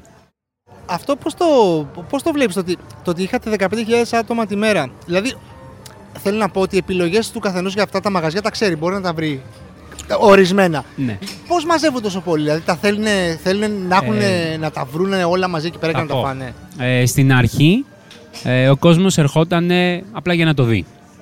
Ε, για να κρατήσεις ένα ε, μεγάλο κοινό στο, σε ένα φεστιβάλ φαγητού, το πιο βασικό είναι το φαγητό. Δηλαδή ο κόσμος είναι χαζός. Όταν βλέπεις έρχονται τόσες χιλιάδες κόσμος, έρχονται επειδή κάτι γίνεται σωστά. Ε, όλη η ιστορία με το φεστιβάλ για να πάει καλά είναι ψάχνουμε σχεδόν όλη τη χρονιά να βρούμε ή μαγαζιά ή ανθρώπους που δεν έχουν μαγαζιά ε, αλλά τους βλέπουμε ότι έχουν κάποια ιδέα είτε επειδή μας το προτείνουν, επειδή το ψάχνουμε εμείς και θέλουμε πράγματα τα οποία να είναι μόνο σε μας. Ε, το αποτέλεσμα αυτού είναι ότι υπάρχει μια, κάθε χρόνο μια πολύ μεγάλη ποικιλία και κάποιος, ο περισσότερος κόσμος δεν έρχεται απλά μία φορά. Δηλαδή έρχονται την ίδια χρονιά, έρχονται ή έρχονται για τη βόλτα, ή έρχονται, αλλά έρχονται δύο, τρεις, τέσσερις φορές κάθε Σαββατοκύριακο. Άλλοι έρχονται με φίλους, μετά έρχονται με την οικογένεια. Γιατί; Ε, φέτος έχουμε 24-25 καταστήματα. Ε, όλα αυτά είτε υπάρχουν αλλά είναι κάτι πολύ ιδιαίτερο αυτό που προτείνουν είτε δεν υπάρχουν καθόλου. Δεν μπορεί να τα βρεις. Δηλαδή είναι μόνο εδώ και όταν τελειώσει δεν θα ξαναυπάρξει. Ε, όσο παράξενο και αν ακούγεται, το φεστιβάλ έχει δημιουργήσει κάποια trends, δηλαδή στην αγορά γενικά. Πέρα του ότι υπάρχουν ξεκάθαρα αντιγραφές του φεστιβάλ στη Θεσσαλονίκη, στην Πάτρα, σε άλλες χώρες, δηλαδή μας το λένε και μόνοι τους. Δηλαδή Α, παίρνουν και την- στο εξωτερικό δηλαδή. Ε, όχι. Ε, εξωτερικό. Τέλος πάντων, η Πάτρα δεν είναι εξωτερικό. Στη Α, Θεσσαλονίκη. Α, δεν Όχι, σε άλλες όχι. χώρες γι' αυτό. Όχι, όχι. Στη Θεσσαλονίκη, στην Πάτρα, ε, Ξάνθη, Καλαμάτα. Πάρα πολύς κόσμος ε, έχει αντιγράψει το φεστιβάλ και μάλιστα και τις ίδιες ημερομηνίες με εμάς. Δηλαδή για να οκ. εκμεταλλεύονται το αυτό. hype, Καλά ναι. κάνουν οι άνθρωποι, εντάξει. ε, έχουν δημιουργηθεί trends και στην αγορά. Δηλαδή υπάρχουν ε, ε, το poke. Το poke, αν θυμάστε, δεν υπήρχε και πριν την πανδημία νομίζω τους είχαμε. ε, τα παιδιά κάνανε εδώ πρώτα, ξεκίνησε η προσπάθειά τους, μετά κάνανε το εστιατόριο, το, το, το Hawaiian και τώρα έχει γίνει μόδα. Αυτό πώς έκανε να νιώθεις όταν βλέπεις κάτι που ξεκίνησε από εδώ πέρα να γίνεται πιο μαζικό; Ε, κάπως βλάκας. Αλήθεια, γιατί. Ναι, γιατί; Δεν το βλέπεις σαν παιδί δεν- σου που το αγαπάς περισσότερο; Ναι, προφανώς. Αλλά θα μπορούσαμε να είμαστε πολύ πιο επιθετικοί και να το έχουμε πατεντάρει και να το κάνουμε και στις άλλες πόλεις. Αλλά η αλήθεια είναι ότι επειδή κάνουμε και άλλα πράγματα, εμείς δεν προλαβαίνουμε να ασχοληθούμε. Ε, και επίσης, εμείς αυτό που μας ενδιαφέρει είναι το συγκεκριμένο το φεστιβάλ να μπορέσει να υπάρχει για πολλά χρόνια, που δείχνει ότι θα μπορεί. Ε, και αυτό που κοιτάμε κυρίως είναι το φαγητό. Δηλαδή παρακολουθούμε και τι trends υπάρχουν και στις άλλες χώρες. Ε, ας πούμε όταν ξεκινάγαμε δεν υπήρχε το vegetarian και το vegan. Ε, τώρα σχεδόν όλα τα μαγαζιά έχουν vegan και vegetarian επιλογές. Ε, μας κάνει να νιώθουμε καλά. Δηλαδή το σύνολο και εμένα μόνο τους, ε, και τους υπόλοιπους που ασχολούμαστε μας κάνει να νιώθουμε καλά ότι βλέπουμε να συμβαίνει. Δηλαδή ότι υπάρχουν άνθρωποι που έρχονται εδώ, δοκιμάζουν και μετά ανοίγουν το μαγαζί τους και πάνε καλά. Ε, κάποια χρονιά είχαμε το, ένα μαγαζί που λέγε Πάπια Πεκίνου. Ε, ήταν νομίζω το 18-19, δεν θυμάμαι. Πούλησε ο άνθρωπος 11 τόνους πάπια στο φεστιβάλ. Δεν κοροϊδεύω. Ε, τέλειωσε η πάπια τύπου στη μισή χώρα. Ε, Κάποιες χρονιές που είναι πολύ επιτυχημένες είχε τελειώσει η Alpha Vice που ήταν χορηγός μας, είχε τελειώσει σε όλη την Αττική. Και φέρνανε παλέτες, ξέρω εγώ, από την Πάτρα. Είχαμε τέτοια πράγματα. Δηλαδή, σου δείχνει ένα μέγεθος, ας πούμε. Τέλος πάντων, εμάς ο σκοπός δεν είναι να γίνεται πάταγος, ας πούμε. Ο σκοπός μας είναι, γιατί πρέπει να σκέφτεσαι πάντα ότι αυτός που θα έρθει να φάει, πρέπει να φάει κάτι το οποίο είναι καλό όταν έχεις πάρα πολύ κόσμο, είναι αυτονόητο ότι δυσκολεύει το να γίνεται καλά. Δηλαδή, τα μαγαζιά δεν προλαβαίνουν να το παράξουν σωστά. Γι' αυτό το σπάμε, κάνουμε περισσότερα τριήμερα. Θέλουμε τα μαγαζιά να μην είναι πάρα πολλά για να είναι κάπως οι άνθρωποι να μπορούν να το διαχειριστούν κιόλας.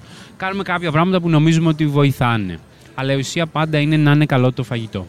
Τα κριτήρια της επιλογής του κάθε μαγαζιού είναι κάθε χρόνο διαφορετικά. Και πόσο καιρό πριν ξέρετε ότι φέτος θα πάμε με αυτά; Δηλαδή, ποια είναι η διαδικασία; Ε, η διαδικασία είναι, κρατάει πάρα πολύ καιρό. Ξεκινάμε πριν τα Χριστούγεννα.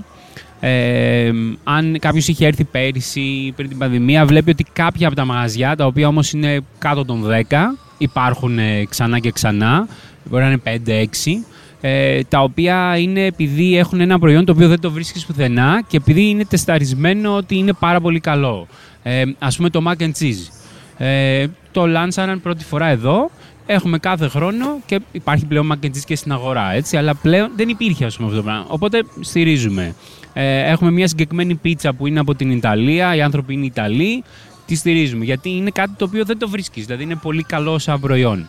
Λοιπόν, αυτό που κάνουμε είναι ότι Έχουμε ανθρώπους, κυρίως το Φώτη, ε, που ψάχνει την αγορά και πάμε στα εστιατόρια, πάμε και βλέπουμε αν κάτι έχει ενδιαφέρον και στις περισσότερες περιπτώσεις τους προσεγγίζουμε εμείς και αυτοί μας προσεγγίζουν ε, κάποιοι, αλλά τους προσεγγίζουμε εμείς και σε αρκετές και από αυτές τις περιπτώσεις τους λέμε τι θέλουμε να έχουν. Δηλαδή, ε, τους λέμε θέλουμε να έχεις αυτό το συγκεκριμένο πιάτο, ας πούμε, ή κάτι που να είναι προς τα εκεί. Ε, το οποίο έχουμε παρατηρήσει ότι και οι, οι εστιατόρες, πώς να το πεις, οι μάγειρες ε, θέλουν να τους πεις ε, θέλω να... Πες με εσύ. Δηλαδή, μπορεί να έχει μια κουζίνα, ξέρω εγώ, Ταϊλανδέζικη, ας πούμε, αλλά ε, έχουν κάτι πολύ συγκεκριμένο ε, στο μυαλό τους και τους βοηθάει, να τους πούμε. Ε, άλλες φορές μας προτείνουν αυτοί. Τέλος πάντων, είναι μια διαδικασία που παίρνει πολύ καιρό. Ε, σε σχέση με το 16 ξεκίνησε, ε, Είπες για το παράδειγμα vegan vegetarian, ας πούμε. Τι άλλο έχει αλλάξει και στη συμπεριφορά του κόσμου και γενικά στην ε, γαστρονομική σκηνή σε αυτά τα 7 χρόνια; Ε, πρώτα απ' όλα πρέπει να πούμε ότι έχει συμπέσει η αλλαγή και με την έκρηξη του τουρισμού στην Αθήνα και στην Ελλάδα. Ε, δηλαδή, τουρισμός πριν το 2015 με, με το μετά το 2015, όπως ξέρετε, είναι κάτι τελείως διαφορετικό. Και τώρα ζούμε κάτι που λέγεται mass tourism. Έτσι, ζούμε μια εξωφρενική κατάσταση. Ε, το 16 με σήμερα είναι η νύχτα ε, με τη μέρα και στα μαγαζιά έξω και σε αυτό που κάνουμε εμείς. Ε, πλέον το κοινό έχει μάθει και το ελληνικό αλλά και οι τουρίστες, γιατί έχουμε πάρα πολλοί τουρίστες που έρχονται. Ε, ψάχνουν κάτι ιδιαίτερο, κάτι διαφορετικό, τα έχουν κάνει όλα, τα έχουν βαρεθεί όλα, οπότε πρέπει να τους δίνεις και κάτι. Αυτό. Το 16 δεν ήταν καθόλου έτσι. Ε, ήτανε, δεν είχε μάθει ακόμα ο κόσμος. Ε, Τώρα είναι, είναι κάτι τελείως τελείως διαφορετικό. Δηλαδή βλέπεις και πολλά και καλά μαγαζιά που υπάρχουν και έξω. Έτσι. Δηλαδή, και πα στο Σύνταγμα να γυρίσεις και όλη την περιοχή και σε άλλες περιοχές. Βλέπεις δηλαδή ότι έχει ανέβει το level τρομερά. Ε, το οποίο νομίζουμε ότι κάπως συμβάλαμε. Θέλουμε να λέμε κάπως λίγο και εμείς συμβάλαμε. Ε, αλλά νομίζω ότι τώρα ζούμε τη χρυσή εποχή γενικά, όσα χρόνια ζω εγώ και προφανώς και πολύ πριν από εμά, ε, και της εστίασης και του φαγητού γενικά και των γεύσεων και του κρασιού, όλα. Δηλαδή είναι, αυτό που συμβαίνει είναι... Δεν υπάρχει μέτρο σύγκρισης με αυτό που ήταν πριν. Έτσι πιστεύω εγώ. Ταξιδεύετε σε άλλα γαστρονομικά ναι, ναι, ναι, έτσι, έτσι, έτσι ξεκίνησε και η ιδέα. Ε, είδαμε το φεστιβάλ σε άλλες χώρες. Όπως; Ε, στο Λονδίνο, στη Γερμανία, παντού. Όπου βέβαια κάνουν κάτι ανάλογα με τη χώρα, ανάλογα με την πόλη. Ε, η ιδέα, ναι, είναι ξεκάθαρα αντιγραφή. Δεν, ε, Όχι, δεν, δεν, λέμε, δεν, δεν λέμε δεν ότι το εμείς πα- το Όχι, μα κάναμε. υπάρχει Εμείς χρόνια σκεφτήκαμε να αυτό το το φέρουμε. Ε, ε, αυτό που είχαμε δει είναι ότι ε, σε πολλές πόλεις πας και παίρνεις άδεια και κλείνεις ένα δρόμο προφανώς όχι κα- κεντρικό ας πούμε και βάζεις εκεί καντίνες. Εμείς είχαμε από την αρχή ε, το ανάποδο ότι δεν θέλουμε να πάμε σε ένα δρόμο ε, θέλουμε να πάμε στο αμαξοστάσιο το, ΣΥ, το, το οποίο είναι ένας χώρος στον οποίο τον ανοίξαμε εμείς Δηλαδή, όποιος θυμάται το χώρο πριν, δεν ήταν κάτι και ήταν παρκάραν εδώ τα, τα τρόλια, τα παλιά, άμα θυμάστε. Ναι, τα, ναι, ναι. τα- Και σε, την πρώτη, δεύτερη χρονιά τα βγάλανε τελείως και πλέον ο χώρος είναι ένας από τους πιο γνωστούς χώρους της Αθήνας και γίνονται πάρα πολλά πράγματα εδώ, όχι μόνο το δικό μας.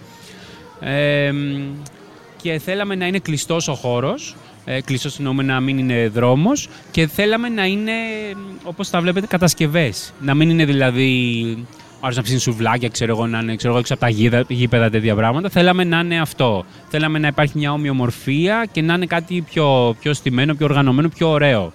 Ε, θυμίζω το 16 ο κόσμος δεν ήξερε καν τι είναι, οπότε να, έπρεπε να εξηγήσεις και στους μαγαζάτορες ας πούμε τι είναι αυτό. Οπότε αν έφερε τον καθένα με την αισθητική του θα ήταν ένα πράγμα χαόδες. Ε, αυτή ήταν η ιδέα. Ε, ξέρεις, τι- γιατί δεν έχουμε ρε παιδί μου, ε, γιατί δεν βλέπω εδώ ελληνικό street food; Δηλαδή σουβλάκια, ας πούμε, γιατί δεν είναι; Α, θα πω, θα πω, θα πω, θα πω. Ε, έχουμε, θα πω, κάποιες χρονιές είχαμε ε, σουβλάκια. Ε, καλαμάκια εννοείται, έτσι, για να μπορεί να γίνει. Ε, μπορώ να πω ότι στην αρχή τα πρώτα χρόνια ε, κάποιο κοινό το, τους έβλεπες ότι τους έλειπε, δηλαδή το θέλανε κιόλας.